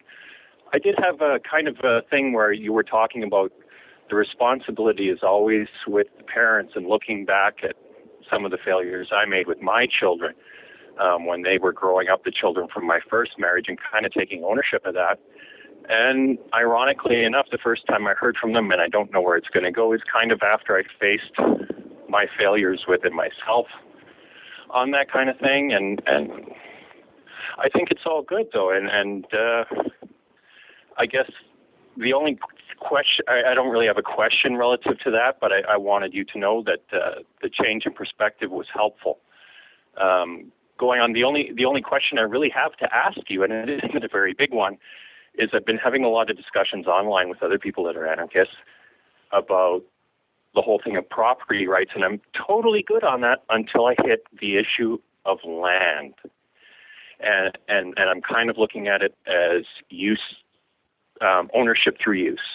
So if you get a parcel of land and you improve it, or you farm it, or it's laying fallow in between being farmed, rather than just someone walking in and saying, okay, I, everything that I can see, because I'm the first person here, I own. And I kind of like your opinion on the whole land thing. Hopefully, it's more than an opinion, but I, I appreciate that. Oh, okay. I was kind of expecting you to say something. So no, I just um, uh, sorry, but go ahead. Yeah, I mean, my my position is, you know, I, I agree with you on the whole um, self ownership and and ownership of the works of our hands and stuff. But you know, the kind of the whole planet was here before we got here thing. And we kind of walked in and said, well, you know, the Indians aren't really using this particular piece, or they're using it, but they're in my way, so it's mine. So there's a whole lot of things that are kind of grandfathered back. So how do you resolve it? If we were to say that uh, government suddenly ceased to exist and we started a voluntary society where everything ran according to the NAP, how would you handle property at that point, especially during the transitional period? Well, I mean, it's never going to just vanish, right? Well, I mean, it's not going to wake up one day there'll be no government, right? well, not in that sense. No, I think it's going to slowly crumble, but uh, maybe not so slowly. I mean, we look at our our our economy is so tied into the states, and theirs has pretty much had it. I work for an American company that uh, it gives me a, bit, a broader view, I think, on that because of what we hear from our corporate offices. But uh, they're, uh, I don't know. I, th- I, I think I'm still tripping over the whole land thing and kind of tripping over the fact that I actually got to talk to you after about two months trying. So, Well, look, I will give you um, some thoughts about land, if you like, Mhm. because land is is tricky, right? Because it's the one thing we don't make, right? oh, exactly. Right. So natural resources, they're just they're just all kinds of there, right? and so, how can you claim ownership over something that you didn't create? You didn't create land, right? Oh, exactly. Right. Yeah. So people um, they will support property rights in uh, a house that I've built because I've clearly invested my labor into that. Uh, but they will they you know so I've I've made the house or whatever right and and maybe the land right under the house but they have a tough time with land as a whole. I mean that makes, does that, is that sort of where you're coming from? Yeah, pretty much. I mean, l- l- a good example is um, up in the interior of BC. There's a lot of really huge ranches where the land isn't really being used. I mean, the odd time they graze cattle on it, but you've got you know hundreds and hundreds and hundreds of acres. And I mean, to say that you realistically are using that land is kind of subjective at the very best and outright BS. It's a view, right? Yeah. Right. I like me the view. Right, right. Okay, well, I've been I'll, I've touched on this actually more than touched. I've droned on about it before, so I'll I'll just keep this brief. Um, but um, there is no property rights, I think, fundamentally, except in what we create, uh, and and I think that's that's important. So nobody really cares about land. It's what you can do with it. And let's just take the the simple sort of obvious example of a um, a farmer, right? A farmer is going to plant crops and then you know come harvest time a year or so later or whatever is going to harvest those crops, right? So he doesn't care about the land; he cares about the crops. His his ownership is not in the land. His ownership fundamentally is in the crops. Does that make any sense? Well, absolutely. My, my my thinking kind of was that okay, let's say that you have a hundred acre farm, and you're only really using half of it. Maybe ten acres is laying fallow, but the other fifty acres has never been touched, never been improved.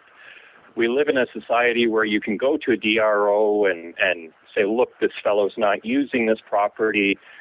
How do you resolve that issue? Does he get to keep holding on to property he's never used, or does the DRO say, well, look, pal, either use it or sell it, or Yeah, use it or lose it. Well, I'll tell you. I mean, how it works. I mean, a more a more free market environment, and I say this with grueling personal experience, is uh, claim staking in Northern Ontario. Let me bore you with the details about claim staking in Northern Ontario because there's a problem in that, you know, I worked as a gold panner and claim staker and prospector for uh, about a year and a half, all told, in Northern Ontario in some pretty exciting conditions. And that's a challenging ownership situation because nobody wants the land in itself. They want the mineral rights under the land, right? But it's not worth digging to try and find gold if you don't get to keep. But you also want to cast your net pretty widely because so few of these things, like every square acre you buy as a farmer, you want to try and produce, for the most part, you know, stuff, right?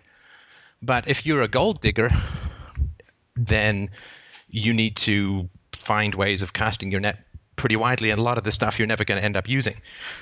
So, the way it works, and again, from bitter personal experience, although I shouldn't say it was actually, it was a real blast doing that kind of work. But the way that it works is um, you go and you go in a kilometer square and you drive a bunch of posts into the ground, and then you hammer a bunch of tin plates with your information on it, and that's how you get the mineral rights. But they expire after a certain amount of time. They revert back to common ownership. So when you put your stakes in, right, staking your claim, you put your stake in, and you put your name on it, or your company name or whatever, then you get the mineral rights to that land for two years, right?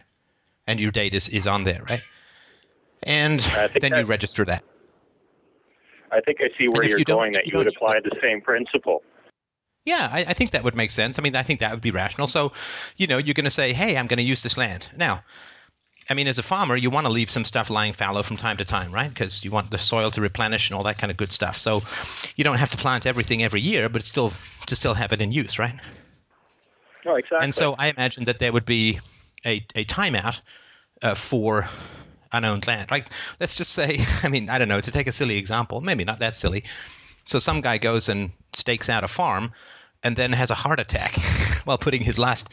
I mean, does that is that now never ownable by anybody else ever for till the end of time? Of course not, right? So there would have to be. I mean, if he's got no heirs, he's just some guy who went out and staked a claim and then dropped dead of a heart attack on the last claim. Well, you know, that's not going to remain his because he's dead until the end of time. So there has to be some timeout for un, unowned property. Uh, I think that you know that would be how it would work itself out rationally. Of course, everyone who owns land wants it to be infinite, and everyone who doesn't own lands wants it to be 10 seconds. But that's the kind of negotiation that a free society works out over time. Okay, yeah, I absolutely understand. Um, and I wanted to thank you. I mean, I, I think the whole thing with um, your philosophical parenting has really helped me. Um, I have. I'm uh, thrilled to hear more. Sorry, I just want to mention I'm thrilled to hear about you getting back in touch with your kids. I think that's that's great stuff. Um, Good for you. I'm not sure how Good that's going to work out. It's kind of complicated. A possibility. Um, their mother and I split up in '95. I fought for them till I was literally homeless and broke, and um, then never heard from them except when they asked for a car. And now they're kind of emailing me tentatively. So we'll see how it works. But I think if I wasn't armed with the things that I heard about in the philosophical parenting and and having embraced the non-aggression principle, I don't. Even though I don't know, I don't know how it's going to work out. I don't think I would have had a chance without I'm those so glad. tools. And no, I I say this, you parents, that. you know, it's it's never too late. Parents have so much power in a relationship. It's never, never too late. Assuming everyone's still alive, right? It's never too late to reach out to your kids uh, if there's been problems. Uh, and I mean, well, I can't urge people uh, strongly enough to to take those steps. So I'm, you know, incredibly thrilled. I mean, I'd say proud, but that sounds ridiculous. But incredibly thrilled uh, that that you've done that, and I, I certainly hope that uh, you you get what you need and what they need out of that. So the more contact, Well, the better. thank, thank you. And I wanted to say, you know, that uh, the NAP and, and understanding these principles does make a positive impact in people's life, and it does definitely does polarize the people around you. So, Yeah, listen, I also want to just mention one thing before we move on to the next caller. Um, I'm going to guess, right, about your socialist friend or your uh, NDP, but I repeat myself, right? So your socialist friend. One, one of the things that may be occurring is that, you know, we're, we're told by our parents or our teachers that our beliefs are morally right and good, and they're simply blindly derived from that which is good and right and true and and all that. And it's very hard and scary in relationships to say, I think that we missed something. because if people say, don't they don't say believe what I believe because that's my prejudice. They say believe what I believe because it's true and it's right. And then when you redefine morality, you're putting that relationship to the test. And you're saying to the person, well, look, if you taught me what I believe because it was right, and I've proven to you that it was wrong, you have to change your beliefs. Or you stand revealed as just a bossy hypocrite. And that's that's pretty hard. That's a hard thing in relationships to do. So that may be one reason that they're shying away from it. Yeah, I'm absolutely thinking you're correct. Um, her father passed away years ago, and and uh, it's basically she would have to redefine her relationship with him to change her beliefs, and I, I'm 100% convinced that that's probably the issue.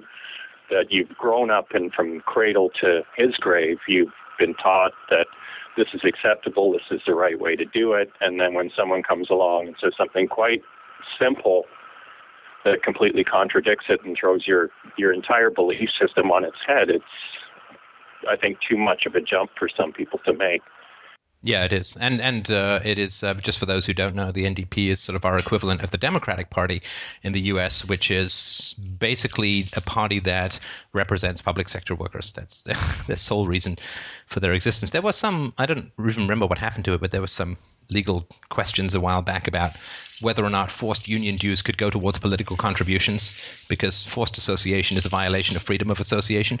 Um, but yeah, the NDP is a public sector appointing, and of course, if you point out that the public public sector is driven through violence, it takes away a lot of their moral high ground, to say the least. So it can be. Um, I, when I lived in. Ontario, they did have um, question about that for union dues, and I do remember vaguely that if you disagreed with where the union dues went, you could specify a different charity. Ah, okay. That- So you that was have my the money not taken understanding. from you, but yeah. Um, just one quick last question, and then I'll be on my way and let everybody else have their little word. Um, do you think, realistically, that as the state's grip on power becomes more tenuous, that being open about being an anarchist presents a threat to your personal Um, safety? And I'm, I'm thinking of you, and to a degree myself, and, and those that I embrace as fellow anarchists. It's, I mean, that's an interesting question. Obviously, something that has crossed my mind um, once or twice over the years.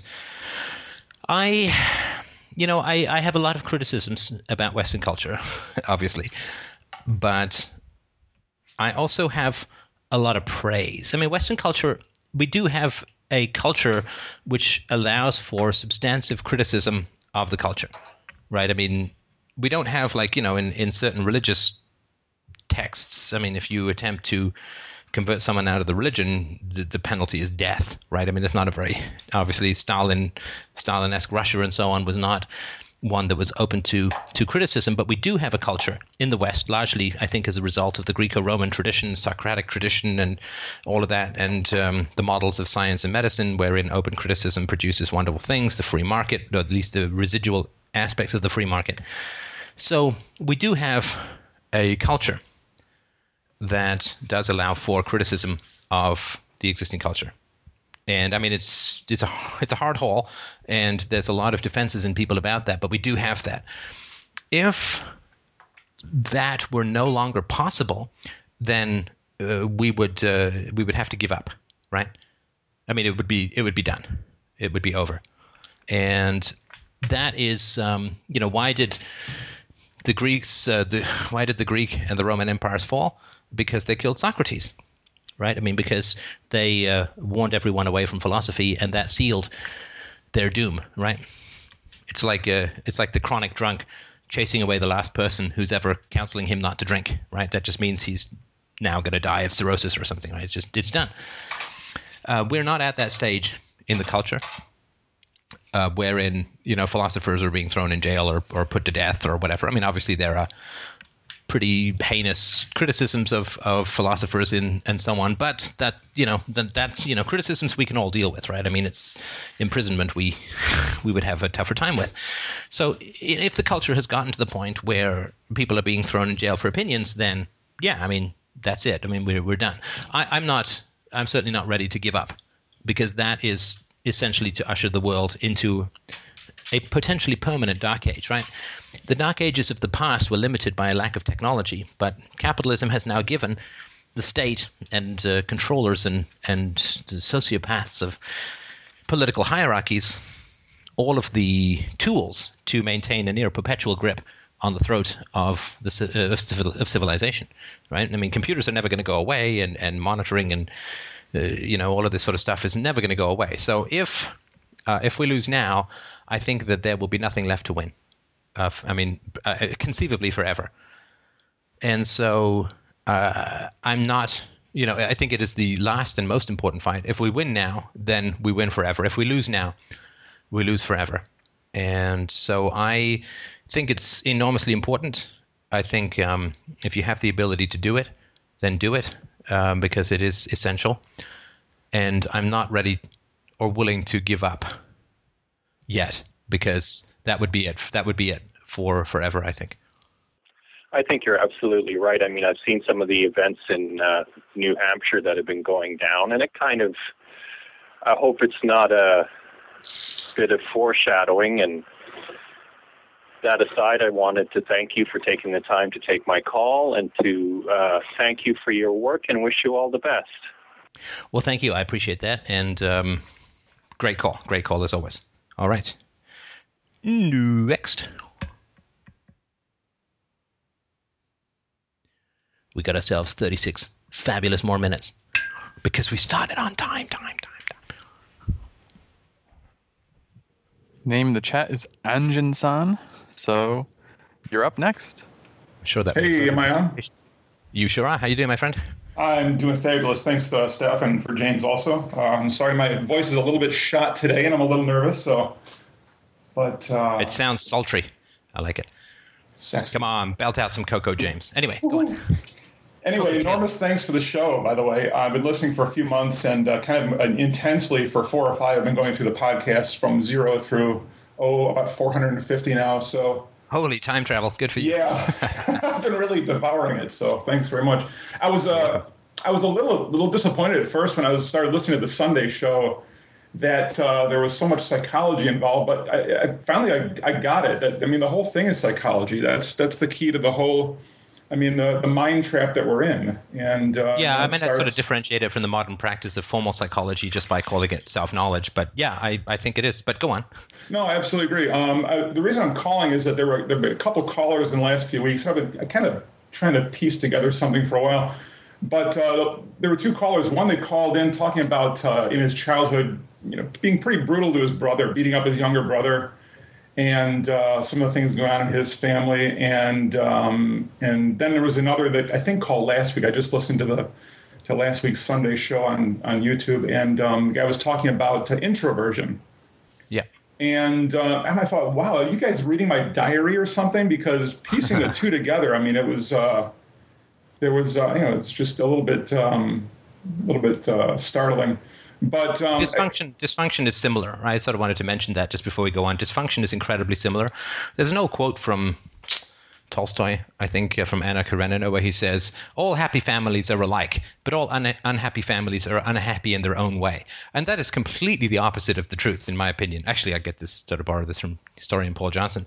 Um, unhappy families are all the same, you know, fundamentally. Uh, whereas happiness has, uh, you know, is a thousand flowers blooming. Uh, you know, dysfunction is just one dead rose. But anyway, sorry, go on. No, I mean it was uh, yeah, it was just like I said, it's kind of kind of shocking. You know, talking, listening to that uh, the gentleman last week, especially talking about introversion, and uh, you know, and of course some of the the, the physio, physical things that he had going on too. You know, bad acne, which I had just horrible acne. Um, I'm you know, sorry. That's- yeah, you yeah. name it. I mean, you know, divorced parents. Um, dad What other crap can be thrown at me, right? Yeah, yeah, oh man, I, I heard about that test that you put out for uh, what was it? Uh, Oh, the ACE, Edwards yeah, yeah. I, I, yeah. I think I, I I can't remember if I had like seven or maybe more points on that. I, I can't remember offhand, but yeah, it was pretty bad. I mean, mom married a if you'd had less, you probably would be able to remember. But sorry, go on. probably yeah. Trauma And, damages uh, memory. But anyway, go on. They say that memory is the second thing to go. By the way, can't remember the first, but um, but no, it was. Uh, and I, then I listened to. I was doing some searches on. Uh, I think in. Uh, the list of podcasts you were talking about uh, about shyness, and I think you had one a while back about why you were shy, and I think you got it at least partly right. I mean, it, obviously, a lot of the, the childhood trauma and and people just not really giving a damn about about the real you, and not knowing you know really much of what's going on inside, and really not not concerned, just more concerned about your behavior and compliance and so forth. But uh, but there are things that that I, and I wanted to make aware for, for parents. Because you talk a bit about you know quite a bit about uh, parenting and which of course is the key to everything. And um, I want to make any parents out there aware that there are there are things you really should watch out for because not only uh, nonviolent parenting but but also aware parenting. You really have to understand what you know pay, pay attention to your children and understand what may be going on inside based on what you're seeing outside but shyness is one of those things that people just don't get. They just because of course you know the, the, the shy child really doesn't express what's going on inside very much. And uh, and of course you know when you when you have a shy child it's always like well they'll grow out of it and uh, i'm And here to tell you it sounds a whole lot cuter than scared, which is the truth, right? yeah, well, it, it, it's not. It's more than just just scared in, in general of uh, of uh, of interactions and of people. It, it's more specifically. There was a there was a book. I've, I've been trying to find out more about this. Um, there was a book that I came across in college, and which is you know of course as any you know psychological treatise or study is you know damn near impossible to find anywhere else, and it's long out of print. But the book was called Shyness and Love by uh, Dr. Gilmartin, and I, you might want to look into that. I'd actually, it's it was reproduced a while back on PDF, I believe with the with the author's permission because there was no way it was ever going to be reprinted again. It was such a limited audience. But uh, your your wife might want to be want to, want to look into this one too, for her practice. But um, it, it, it, was a study of I, I think it was over a 200 or so men who self-reported as being very shy with women, and um, it was really it was about men more than women because for women, of course, being shy can be overcome because in our society, men generally are expected to make the first move and do. So a shy woman can find a, a nice relationship, but for the man, I'm telling you, it's it's it's the toughest thing that there really is for uh, for a shy man. And um, but he was also talking about in the book that uh, you know that there are ways that if you realize that your your boy is this way, that you can help them be more comfortable with you know with uh, being around girls. I mean, you just you know, just introduce them in, in, you know in non-threatening and, and casual ways to you know playing with girls or whatever. You know, I, I grew up in a kind of a, a semi-rural area. There weren't weren't a lot of people around in the first place, and of course, not too many girls my age. So, uh, so you, you never learn to be comfortable just being yourself around girls, you know, and approaching them and, and just just chatting. And uh, and again listening to that uh, that caller from last week where he's talking about you know being funny being humorous. I mean that was kind of my crutch. And it's it's uh, you look for any way that you can get approval from people. And if and when you realize you're funny it's like okay well i got this now so you know so yeah no i mean it's the big question right in the absence of virtue why should anyone choose you as opposed to someone else well maybe you've got you know really great accidental physical attributes. You know, handsome and great hair and whatever it is. You could great physique or great natural athletic ability or whatever. But and maybe that's why someone should choose you. But of course, that's relatively few uh, people. So the question is, you know, when it comes to love or romance or breeding or marriage, the question is, well, why me? Why should someone choose me? And if you don't have an answer to that, it's really hard to make a good choice about it. Right. I mean, when you look in the mirror, and you know, and I'm, I'm a fairly good-looking guy, I'm told. I mean but you know, when you look in the mirror and you see a pizza face looking back at you, you know. Yeah, why me? Yeah. I'm telling you, and and you know, it, it lasted through my 30s, and I'm I'm 50 now, and and it's you know, even now, occasionally I still get a zit. So, but uh, well, you know that I'd like to say that helps keep you young, but that's probably not the right approach to, no, to take with you. And so. I'm so sorry. That is that is a very hard thing. Uh, people who've not sort of gone through it, uh, uh, just I mean, it's really, really, it really just gives you a view of yourself that is is very different than it would have been otherwise. And, and I'm sorry, really sorry about that. Well, no, and I tell you, you know, and you realize, you know, you look back over the years and you realize that you were always different and never really accepted. And you know, I was uh, I was pretty picked on back in grade school. You know, because kids just just they realize there's something else about you. There's something different about you, and it's one of those things where you know you're really not sure yourself, and you don't understand when you see someone who's comfortable around girls, for instance. You don't understand how is it done. It's like a magic trick you know yeah, right you, you really right. get it I, mean, I swear to god it's that bad but it's um but it's one of those it's almost things like a, that a demon that you want exorcised right oh god i mean if you could tr- it's, it's like um I'll, I'll tell you that i've i've always understood gay people. I, yeah, I, I, it's one of those things where you know, because very shy men are, are, sometimes mistaken for being gay, but it's one of those things where if you ask any any gay person, would you trade this? Would you be heterosexual? They'd say, well, hell yes, I think a lot of them. But it's one of those things where it's it's there's there's a there seems to be a lot of this that's and I'm no determinist by any chance by any stretch, but there's there's there inborn or maybe I don't know if it's genetic or I don't know if it's hormonal, you know, prenatal um, changes that take place. So there seems to be a different brain chemistry they're finding in very shy people and it's one of those things where, like I said, I, have I've never had I've never had a, a, a, homophobic bone in my body because I always kind of got it, you know. Yeah, no, I, I felt the same way. I mean, although I will say to gay people, uh, think you got it hard try being an anarchist atheist. I mean, oh yeah, well then at least you all have a recognizable place where you can gather. There are there are gay bars you can go to. There's uh, entire industries you can go to. There's uh, you know a recognizable culture, uh, but um, you know we uh, we double A's. You know we're uh, in a whole heap of isolation sometimes. Yeah, I mean maybe yeah shy bars. That's what we need, not gay bars. shy bars, each with its own stall. Right. Oh yeah, but uh, but again, the reason I'm calling is I just want you know I want parents to be aware of what uh, you know the, what to look out for in their kids. You know, if they're if they're shy, if you see if you have a boy especially who's really really shy around girls, look for that. Yeah, And you got to deal with that. Like it's it's a big deal. It's a big deal to deal with it. I mean, it's almost like a learning disability, which I would, you know, you, you need to intervene. You need to intervene strongly because it's going to have a huge impact, as as you as you know, right? It's going to have a huge impact worse. on that kid's life. Yeah, it's a, it's worse than a learning disability because you know people who are, are of low intelligence can still f- succeed marvelously in life. Whereas Sometimes we might say it's man- better than right. with a very shy man, the one thing you really want is to be in love and, and to find that wonderful relationship. But you're terrified of it. Or you're terrified of making the first move. And you're, you know, it's just, Right. I mean, I've had a few girlfriends, but, but the, the longest lasted for less than a year. And, but, but And it tends to be self-reinforcing too. I'm sorry to interrupt, but it, it Oh, tends to be self-reinforcing, right? Yeah, I mean, you talk about uh, not just shyness around women, but you know, general self-consciousness, where you know you're in a situation with anyone new, with anyone you don't know, where you're you're a little bit nervous and you realize that everyone's just staring right at you, and you're sweating, and then you realize you're sweating, and that makes you sweat more, and it just it's it, it's a it's a whole snowball, and Oh, yeah. it's so Yeah. tough to break. Yeah, and it's you know it's like trying to roll an avalanche back uphill sometimes, right?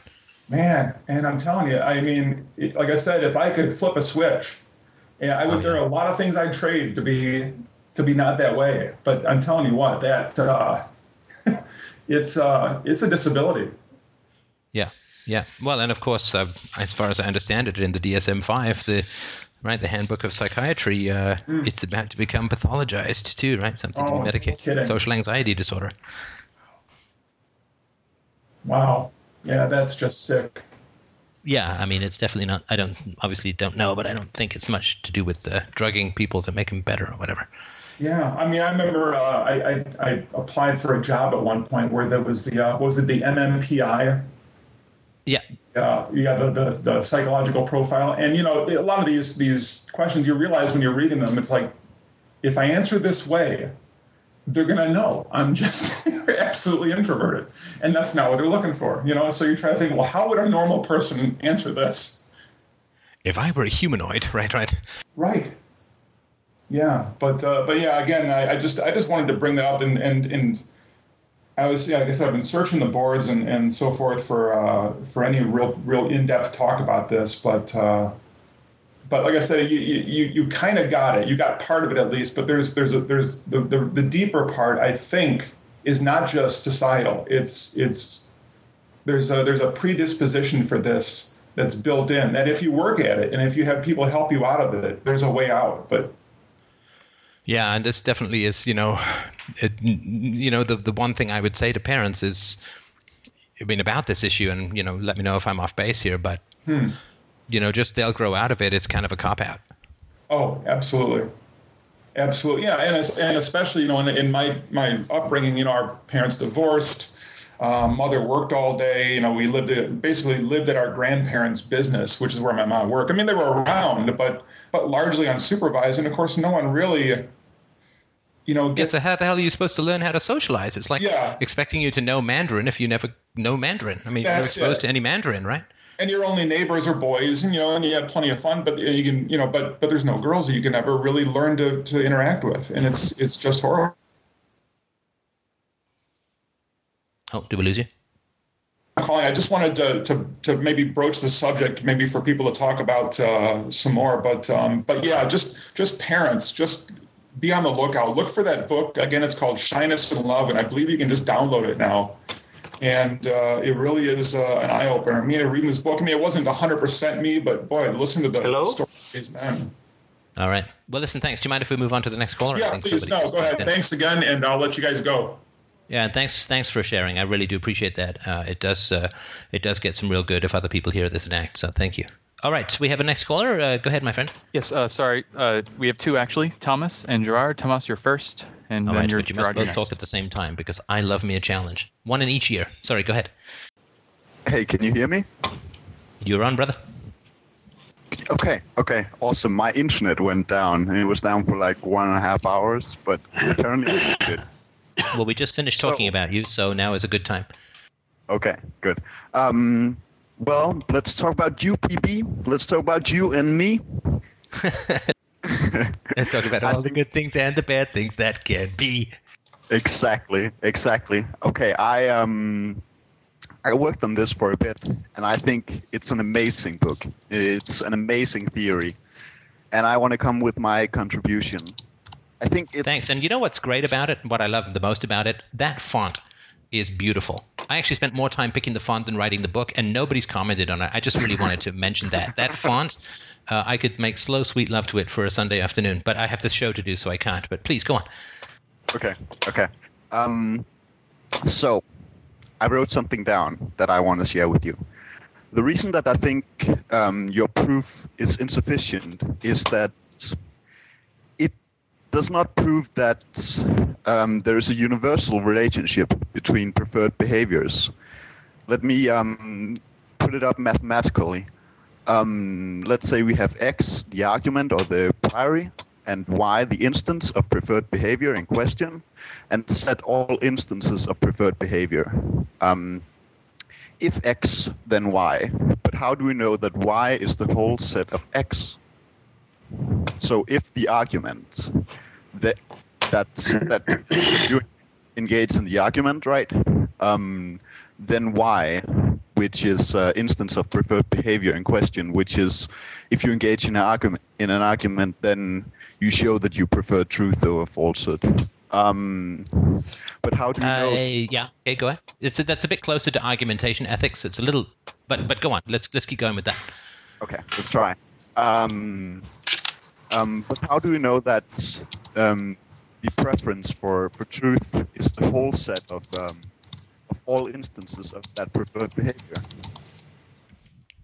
Well, can you give me an example of the difference between the two? So, give me one that would be that and one which would not be that, just to make sure I understand your approach, if you don't mind.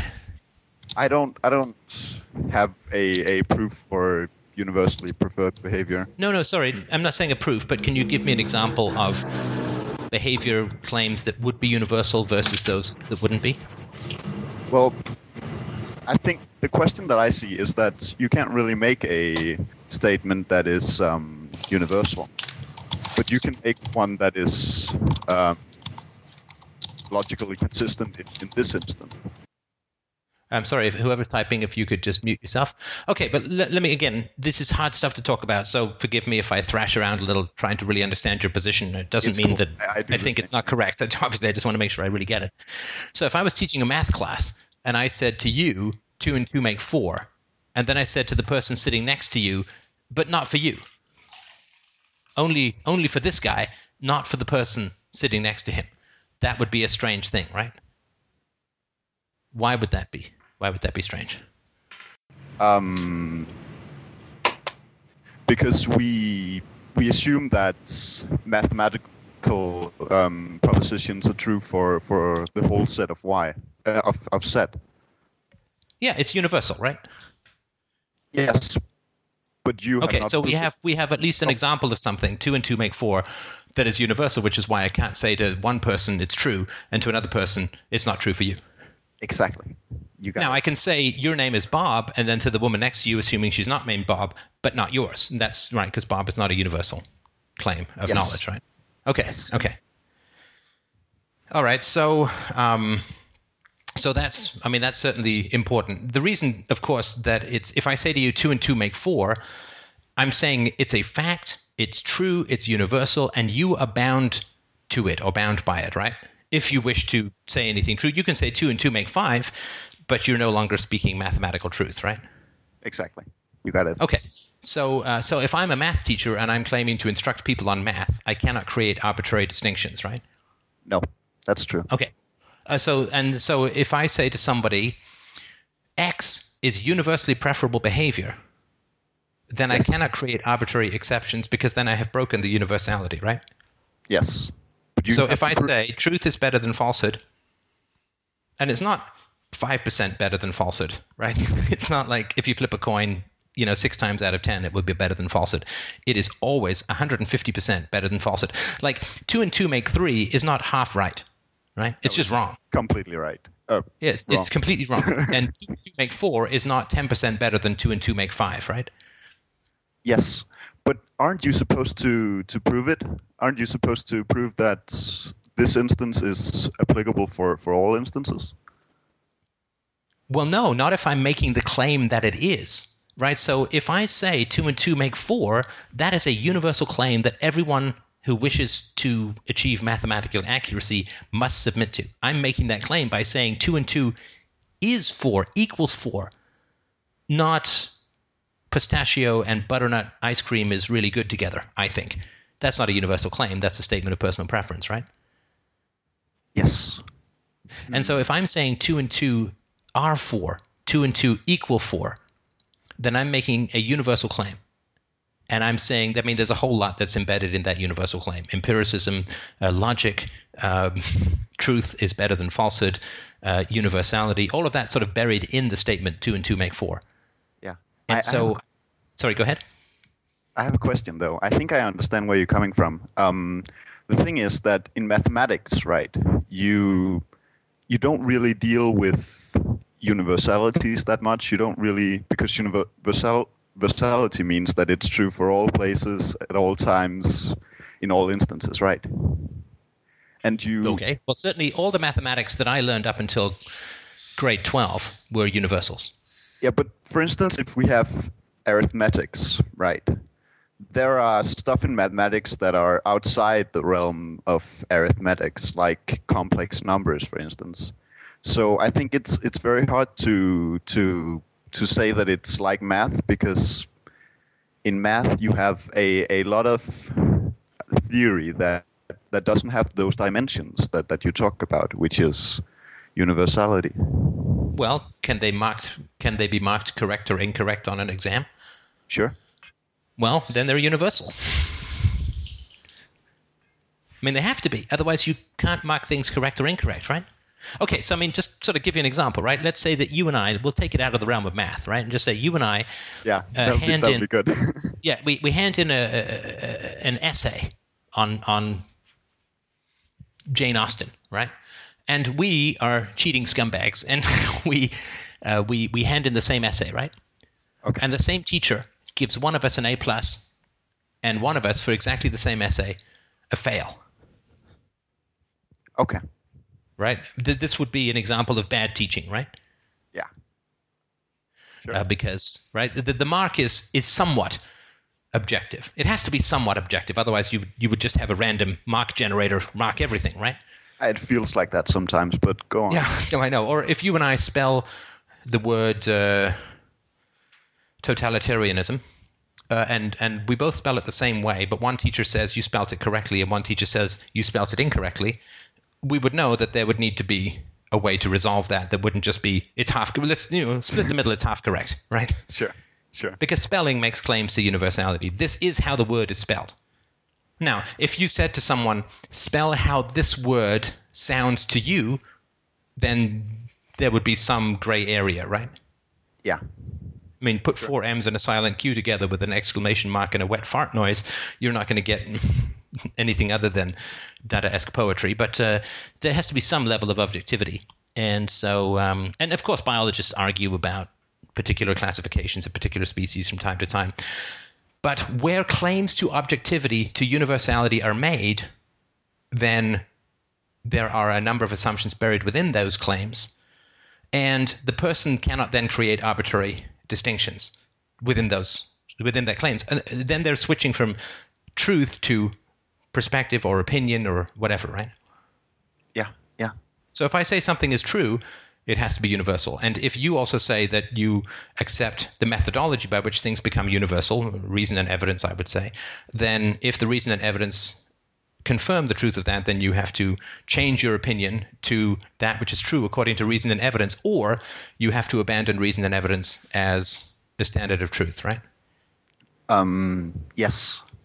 I have. Right. So I have- mean, and this is this is an important distinction, right? Because some people will say, if you take them through the logical disproofs of God, they'll say, well, it's faith.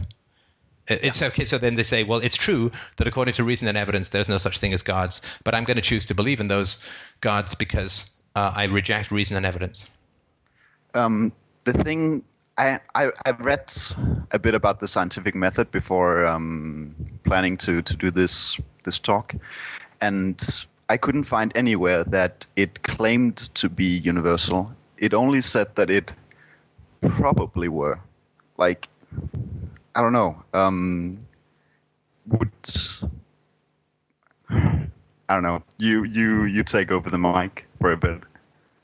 Well, I mean, uh, I'm you know no expert on It, it isn't it just that it, it method, Oh. but um, I certainly have read statements from scientists who say anybody who doubts the objectivity of science should attempt to jump off my balcony window and fly. Right? I mean, th- these are scientists who get uh, not with you, but impatient with you know the, the Deepak Chopras who misuse the word quantum i- i- to mean mystical, right? Which is not what Yes. quantum means. Um, but the scientific method will absolutely and totally reject theories which are contradicted by physical evidence, right? yes. So how do we know that fusion in a jar didn't work? Because fusion in a, was an incorrect theory. It's because it didn't work, right? And why, why did we replace the Ptolemaic system of astronomy with the Copernican system of astronomy, which then was Newtonian, which then was Einsteinian? Because, right, each of those previous theories was contradicted by particular points of refined evidence, right? Sure. Sure. So, uh, so yes, there is uh, as science attempts to describe that which is measurable, that which is perceivable uh, outside the mind. Uh, I guess some aspects of science is within the mind, but it still has to be empirical. Uh, and so, it, because it is attempting to describe that which is objective, it is measured by its objectivity, by the degree to which it accurately measures that which is objective. Is that a fair thing to say? Sure. Um, I'm sorry for, for pulling the relativist card. I really hate it. Um, No, it's fine. No, look, I mean, if, if I've misunderstood something fundamental about the scientific method, that's important because I use science as a metaphor. Sure. But but even if we abandon the scientific method, because morality is only secondarily concerned with empiricism. Morality, and I would say this is true of science. Science is only secondarily concerned with empiricism. Science fundamentally is concerned with logical consistency Yeah. Yeah. because a theory has to be logically consistent in order for it to accurately describe reality. Uh, and again, I'm just talking about sense data, not necessarily subatomic, whatever, whatever, right? Because that doesn't have anything to do with morality or philosophy. There's no like if some guy gets gets uh, asphyxiated in a room that I'm in, I'm assumed to have killed him. Now I could say, well, no, all the oxygen went to the top of the room because the random Brownian motion produced a perfect vacuum in the bottom half of the room. Well, it's possible, but nobody would ever accept that as a defense, right? Okay. Then then I have a question. Can you can you then prove that UPB is in fact universal? But you see, that's the beauty of UPB is your desire for proof is itself UPB. Sure. Um, it's UPB in this instance. Can you prove that it is in all instances? Well, your desire for it to be proven in all instances is UPB because you're saying it has to be universal. So you've already accepted it. The Could moment you you say proof, the moment you say all, the moment you say true, uh, then you've already, these are UPB terms because you're saying that there's an external universal standard that UPB must conform to in order to be true. But that itself is UPB. That is that is smart. That is really really smart. I like to think it's cunning and and profitable. No, profitable. It's a free book, but but you, you see what I'm saying? You you oh you're using these terms. I'm not saying this for you. You got it, but just for other people who it's it's trippy, right? And it's tricky because you have to look. It's like self knowledge. You have to look at what you're doing, not afterwards, right? You have to look at what you're doing in the moment, and if you are asserting truth or proof or universality or always or in all circumstances, that is UPB. um, I, I feel like I feel like a mouse with a whole in the middle of a whole um, floor of, of mouse traps, and, and no matter how, how I put it, I, I Right, just end up I'm not getting trying to trap you. I'm not trying to trick you. I- I'm No, not I trying to win. Honestly, the, the only if you have a greater point or a better point, I'm happy to. If you win, we all win, right? But the, I mean, I've been doing this for 20 years, so I've got some moves. That doesn't mean that I'm right or anything like that. I, I really appreciate these are great, great questions. But I mean, these would be my my answers. Okay. Um, well, I can't think of anything smart to say right now, so thank you, thank you so much. Boy, you know, if that were my standard, can you imagine how much fewer podcasts there would be? Anyway, let's not necessarily go there right now. But no, those are great, great questions. Thank you. And you know, when you come up with more objections, please throw them, throw them, throw them, throw them. I mean, this is a theory that really needs to be correct. I will. I will. Thank you. See ya. Thanks, man. And we had, uh, I think we have time for Uno von Moore. Yeah, Gerard. Yes, hello. Hello. Yes, hello, Stefan. First time I'm, I'm calling you. I'm a bit nervous. I'm sorry. I'm calling you from Paris, France. Ah, Paris, France. I actually know most about Paris from the movie Ratatouille, but uh, actually, no, I've been to Paris. But uh, anyway, Okay, well, you were you're welcome anyway. Uh, I, I just had a quick question about um, about uh, you know sometimes uh, well quite often you you speak about um, the way there is. Um, some form of, uh, of freedom and respect to the personhood within the private sphere. And uh, at some point, when the group becomes uh, bigger, uh, the majority rule kicks in. So uh, my question is very short. Uh, where do you put the the limit? I mean, where does the the shift take place between the private the private sphere with, uh, that gives liberty to, to, to the person, and uh, where does it shift towards the majority rule and and the and the coercion? That's, that's my a great question. Yeah. That's a great question. Uh, do you have um, do you have an easier one? you French people with your postmodern and your Derrida and all, it's got to be so hard, eh? I, I have another one another one about money No, creation. no, no. but If it's that- harder, please don't, because it's hard enough. Okay, okay, because that's a hard question. Um, all right, life is shit. It's it's a matter it's a it's a matter of scale, most certainly, but I don't have the answer myself. Right, I, I don't know. I don't have a clue. Who put the Ramaling in the Ramalamalining? Well, no, it's a great question. So the question is, um, they're just I'm going to try and reframe it in a way that's Good. Yeah. easier for me um, Yeah. and not in, at all bet- accurate. in, in better English, anyway. No, no, listen, please let's not switch to French because I had to learn some French for my master's and it was really not a pretty thing. But your last name is Molyneux. How hard could this be? Well, uh, let me show you how hard it can be. I know Yeah. 13 computer languages, English, and the language of love, but that's it. I Oh, can only do man. 14. Good, Good man. yourself. So, so um, okay. So the question is: so uh, this is sort of the the difference between everyday anarchy and practical anarchy, right? So in, in everyday anarchy, we we desperately want uh, our Yeah. choices to be non-interfered with, to be free, to be voluntary, like who we marry and where we go to school and which job Mm-hmm. we take, and that this is we we want this, and then boink, right? We, it flips around Yes. when we get to society, right? And so your question is, uh, how many people? yeah, or when does that happen, or how come that happens uh, at all? Right, right. Well, I mean the the answer that I don't have a you know obviously a a, a, a provable answer because it's uh, it's a gray area, but uh, I, I will say this. So the the sphere that we like to have freedom in is the sphere which has a number of characteristics. One of those characteristics is there are consequences there are actual practical immediate consequences to a lack of freedom Yeah. right, Right. so so you know if, if we're not allowed to choose who we want to marry that has immediate consequences to to our lives right yeah. and if we're no longer allowed to choose where we work i mean these are immediate negative consequences to us right Mhm. whereas uh, if we get the government to give us a subsidy or to ban competition or whatever, right? To to uh, give us a monopoly, then I mean, this guess this has also immediate consequences that are positive, but the negative consequences mm. are very diffused. Mm. And if you're early enough in the cycle of statism, they're not just diffused horizontally through the population. In a sense, they're diffused vertically through time, right? Mm-hmm. Because you're going to make a whole lot of money, and it's going to be two or three generations down the road that's going to get hit with the debt, right? Mm-hmm. Or going to get hit with paying off the debt.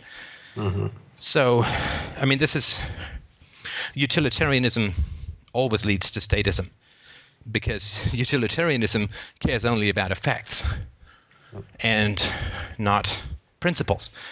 And so the, the, the effects of statism are always positive in the short run to almost everyone involved. Um, so, you know, for instance, uh, as I mentioned before, if you socialize a free market healthcare system everybody makes out like bandits uh-huh. because nobody's taxes really go up because you borrow the money. And so you basically get free healthcare and you get all of the discipline of the doctors who've grown up and are working in a free market system. Uh-huh. So it's like fantastic, right? Mm-hmm. I mean, how cool was it for the engineers to work on the Apollo missions? I mean, dude, I'm not just building some sucky bridge in Madison County. I'm going to the moon. I mean, how cool is that, right? It's amazing. So, in the short run, statism is great for almost everyone. And the people who it's not great for, they don't even know what happened, right? Right. So, I mean, um, somebody like, so let's say doctors get to ban other healthcare providers. Well, they make out like bandits, and everyone who follows makes out like bandits. Um, some people obviously have to adjust and lose some money because they no longer have a particular license. But what happens is a whole bunch of people choose not to go into medicine if they're not going to be doctors because they're not allowed to. And so those people, in a sense, they don't even get that there's a profession that's missing that they could have had. And all of the people who end up paying a lot more for healthcare, they don't really get to compare it to another situation where there was no monopoly provided and the free market kept prices down. And right, so so the moment you have a state, the moment that you like, you basically have a situation where you do not have to pay for evil right? That's I've always called the state. It's it's a big coupon, you know, like in the middle of your Sunday supplement, and you know you can get half off potato chips, and here's an extra hunk of meat for buying two more hunks of meat, and by the way, free evil as well.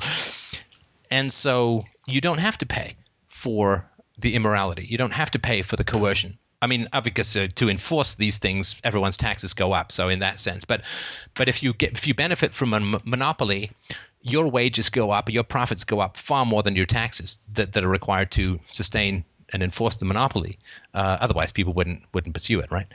I mean, if I said uh, to a farmer, "You'll get hundred thousand dollars in farm subsidies, but you'll have to spend two hundred thousand dollars lobbying," he'd say, "Well, thanks, no thanks. I think I'll just go and start a pharmaceutical company instead."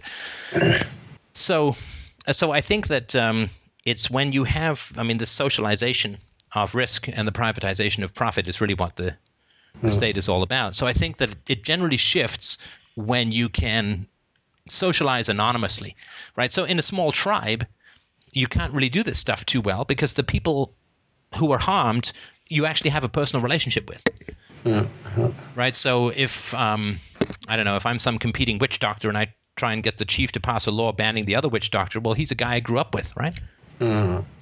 Right? He knows where I live, uh, and you know, there's sort of personal repercussions to that, right? Whereas the victims of statehood are almost always anonymous and diffused, and and they can't trace it back to the actual cause, and you know, all that kind of crap. So, uh, it's certainly when society gets big enough, then there's that that sort of inversal of morality occurs. Uh, but I don't think it happens. It can really happen without a state. I mean, as we talked about earlier about eBay, eBay's got 300,000 people, but your reputation still matters, right?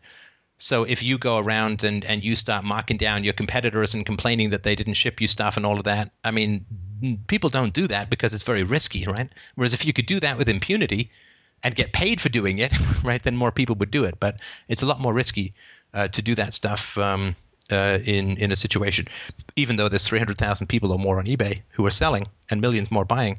If you do that, if you pull that kind of crap, it's really risky. I mean, if anyone finds out, I mean, you're you're toast. I mean, you're just never going to be allowed anywhere near the place again. And so people don't uh, generally do that. It's the same reason why companies don't go. You know, if if they see uh, an SEO ad from some other company, um, a Google ad, they don't click on it. You know, they, they don't pay some guy five bucks an hour to click on those ads a thousand times a day to cost the other company a couple of grand every day right? Because that's kind of traceable and and of course it's if they do that and they sort of become known for doing that then that'll get out it'll become public they'll be viewed as kind of scumbags and other people may retaliate and you know just in general it would be a pretty risky thing to do which is why companies don't do that. Although of course if you were an anarchist suggesting this is how you say oh well your competitors would just click on that and cost you all this money it would never work right? Because you can say no to anything. But um, uh, yeah, so I think that when it becomes anonymous, the risks for the inversal of morality go up. But in particular, when it becomes government based, uh, then I mean it becomes inescapable. I think. Does that does that help at all? Yeah, yeah, it does. It does. Yeah, it, it's exactly. I like your surprise. You know, it it actually does. yeah, yeah, yeah. No, I can't believe it. It makes no, it, it makes very very good sense. I've been thinking a lot while while listening to you talking, of, of course, and uh, it reminded me of. Uh, I spent two years in Ireland, and uh, in Galway, in the west of Ireland, and uh, it's it's it's a small country relatively to to the United States or even to France or uh, or a European country, and in Ireland it's very funny because um, Um, you always have this impression, this feeling that you could uh, you could meet someone that you know anywhere anywhere Yeah. within Ireland. You you have the feeling that you can meet anyone you know, or or you can mean, meet anyone who knows someone you know. You see. Yeah. Yeah. And uh, and I was uh, I always wondered why there is uh, less uh, crime and uh, and I don't know about the government in Ireland, but uh, I don't think it's a huge government. And so maybe when when people have the impression, or when people really do know each other better, than when there is when there is less anonymity, uh, probably probably things things get freer and uh, and clearer. I, I, I Right, so- and of so- course you so have lots of people who don't know each other on eBay, but there's no anonymity because you're you know you're you've got a login, you've got a public storefront or something, right? Mhm, mhm. So that would tend to prove that anonymity, uh, in in some part, anonymity is the problem, is part of the problem. Uh, right, and, and, but by anonymity we mean statism. yeah, I mean that would but, my but, argument. but, uh, yeah, uh, yeah, And the sure. re- sorry, the reason I say that is because anonymity is so destructive to virtue, you wouldn't have it in a free market, Uh, you'd, or at least you'd have very little of it. Of course, uh, uh, governing uh, without uh, taking any risk of retaliation is it's it's the best for uh, for a crook or for uh, for a criminal. Well, and of course corporations, right, where you And, can uh, screw yeah. a corporation and you can blow it up, and that you you can still keep all the money you made from it, right? Sure, but I think it's in general, generally speaking, uh, or or maybe uh, maybe even uh, uh, uh, UPB speaking. I think uh, I think it's a good uh, it's a good start. I was I, I've always been thinking about when you drive. You know, when you drive, how come people become like wild and and much much meaner when they are behind a wheel in a car? Uh, if, if people could see each other in in the eye and and talk to each other, I don't know, with a with a public address system from car to car, I don't think there would be so much uh, meanness when you drive. And I think the, Well, the I mean, meanness and, uh, comes, just, comes just from think of uh, sorry interrupt, but just I mean, think of the internet, right? We all know the, the- Exactly. the internet courage, right? You're a stupid jerk! You should, you know, uh, you Same should eat thing. your mother's shoes for breakfast and blah blah blah. Same I mean, thing. people who would never say that across the table from someone else, particularly if that someone else happened to be sort of larger. Um, so yeah, I mean, anonymity and, and negative, no repercussions is um, definitely is is a breeding ground. It's like. Uh, you know, it's like uh, uh, putting uh, shit in the sunlight in a fly storm. You know, I mean, it just it's going to attract and feed. Yeah, that's the whole difference between well, all, all things uh, all things considered between uh, Facebook and YouTube, for instance. Uh, you've got much Right, less right. Uh, much less uh, trolling on, on Facebook than on YouTube. Right, right. Yeah, because I mean, even though there's you could sort of come up with anonymity, it's a lot harder to. There's a lot more effort to, to doing it on Facebook. You got to create a fake account and blah blah blah. Right. Yeah, yeah, yeah, yeah. So so well, good. Let's let's get to know each other better to to make a, Yes. better, a better place in the world. Absolutely, and let's uh, try and dismantle the institutions that provide free free anonymous evil, Yeah. uh, because that's only going to breed uh, that kind of corruption. Yeah, agree totally. All right, Well- did we have one? Uh, sorry, I've got a, that's a great question, and um, I really appreciate that uh, shout out from across the pond. and um, next time we will do it in Esperanto. But uh, Okay. if you would like to, uh, did we, James, do we have anyone else who was uh, maybe hanging on the line or had a question in the, in the chat room that um, we can uh, we can do? Okay, no problem. Thank thank you very much, Stefan. Goodbye. Thank you very much. Bye. Oh, we did have somebody asking a question. I think it might be one that you might want to get him on the call. I'm not sure if he was looking to get on the call. Um, it was about the statism and uh, his personal experience with statism. Uh, friends Oh who are yeah, statists. I got one here. Uh, hi, Steph. Question: uh, The statists in my life do not openly say they want me thrown in jail. What they do is avoid talking about the gun in the room. They mainly fog or they're evasive. They laugh at me or think I'm foolish because the state isn't really so violent. Therefore, I don't know how they really feel about me disagreeing with them. And it is obviously uncomfortable if I keep bringing up the question. I am stuck. What do you think? Well, I think that's the entire purpose of avoidance is to put you in a situation where somehow the problem becomes yours. Um, there is, um, you know, if, if I'm avoiding something that is obvious, that is something I'm morally responsible for. And so you can, of course, not bring these topics uh, up with them anymore, and you know you can have a relationship that doesn't involve these these issues. That's obviously it's perfectly perfectly possible.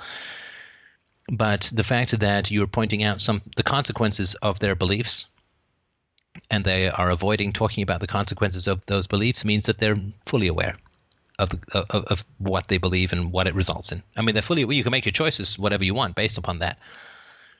But they're not they're no longer innocent right this is why people really avoid moral arguments because with morality comes responsibility. And people can exist in a state of nature and i think justly so they can exist in a state of nature before they get the moral understanding. But the moment they have the moral understanding the heavy weight and wings of moral responsibility land on their shoulders and they can be crushed or they can fly. And unfortunately all too many people choose the crushing bit. But they are mor- morally responsible once they know. And the fact that they're avoiding is because it's sort of a self fulfilling prophecy. They say, well, basically, I think what they're saying is, I don't want to accept this truth because it's going to put me in direct conflict with those around me. I don't want this. It's dangerous. It's bad. It's a problem. So I don't want it. And of course, by rejecting you, they are only reinforcing their opinion that morality and virtue leads to being rejected. And so it, it becomes a self fulfilling prophecy, which is not to say it isn't entirely self fulfilling, because I mean, certainly they will face rejection if they pursue truth. But um, I think it is important to to recognize that it's got nothing to do with you. You understand? It's got nothing to do with you, and it doesn't even really have much to do with the argument. Right? This is something that I I can't say often enough, although I try. Right? When you're talking philosophy with people, their responses have nothing to do with you and almost nothing to do with the argument. People's responses to philosophy are almost entirely based upon what they know or believe philosophy is going to do to their relationships. Right? This is why it's so important to talk about self knowledge rather than merely making rational arguments. People are evaluating your philosophical arguments based upon the effect that those philosophical arguments are going to have on their relationships. We are social animals. First and foremost, we only have rationality thrown in. Sometimes it feels almost like an appendix, which most people want to get out as soon as they can. But this is how you must look at these things. And I say this with emphasis. You must look at these things this way because it is the only explanation that fits all of the available evidence. Why something as simple as taxation is theft, the state is a monopoly of violence.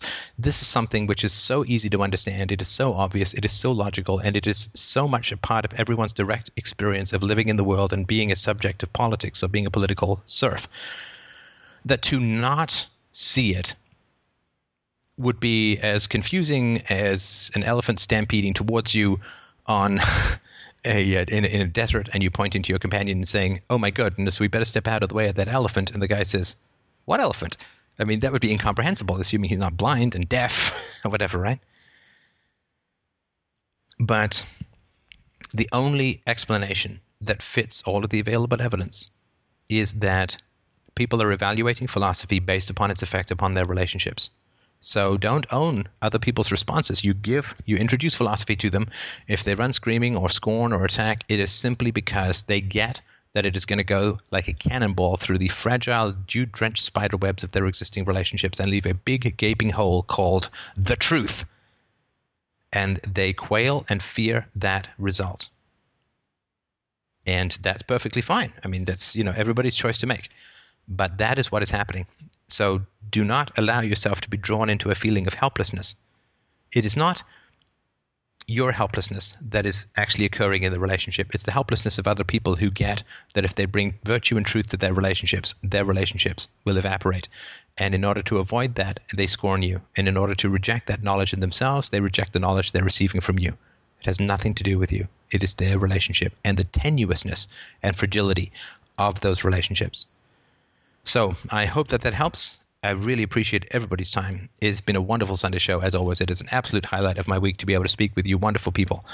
freedomainradio.com forward slash donate. Um, I'm going to be, of course, in Odessa, Texas, uh, coming up soon. And uh, I'm also going to be in Vancouver in July.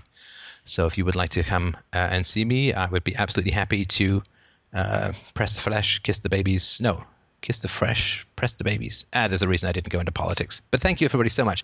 Have yourselves a wonderful, wonderful week. freedomainradio.com forward slash donate if you would like to help out. And I will talk to you soon.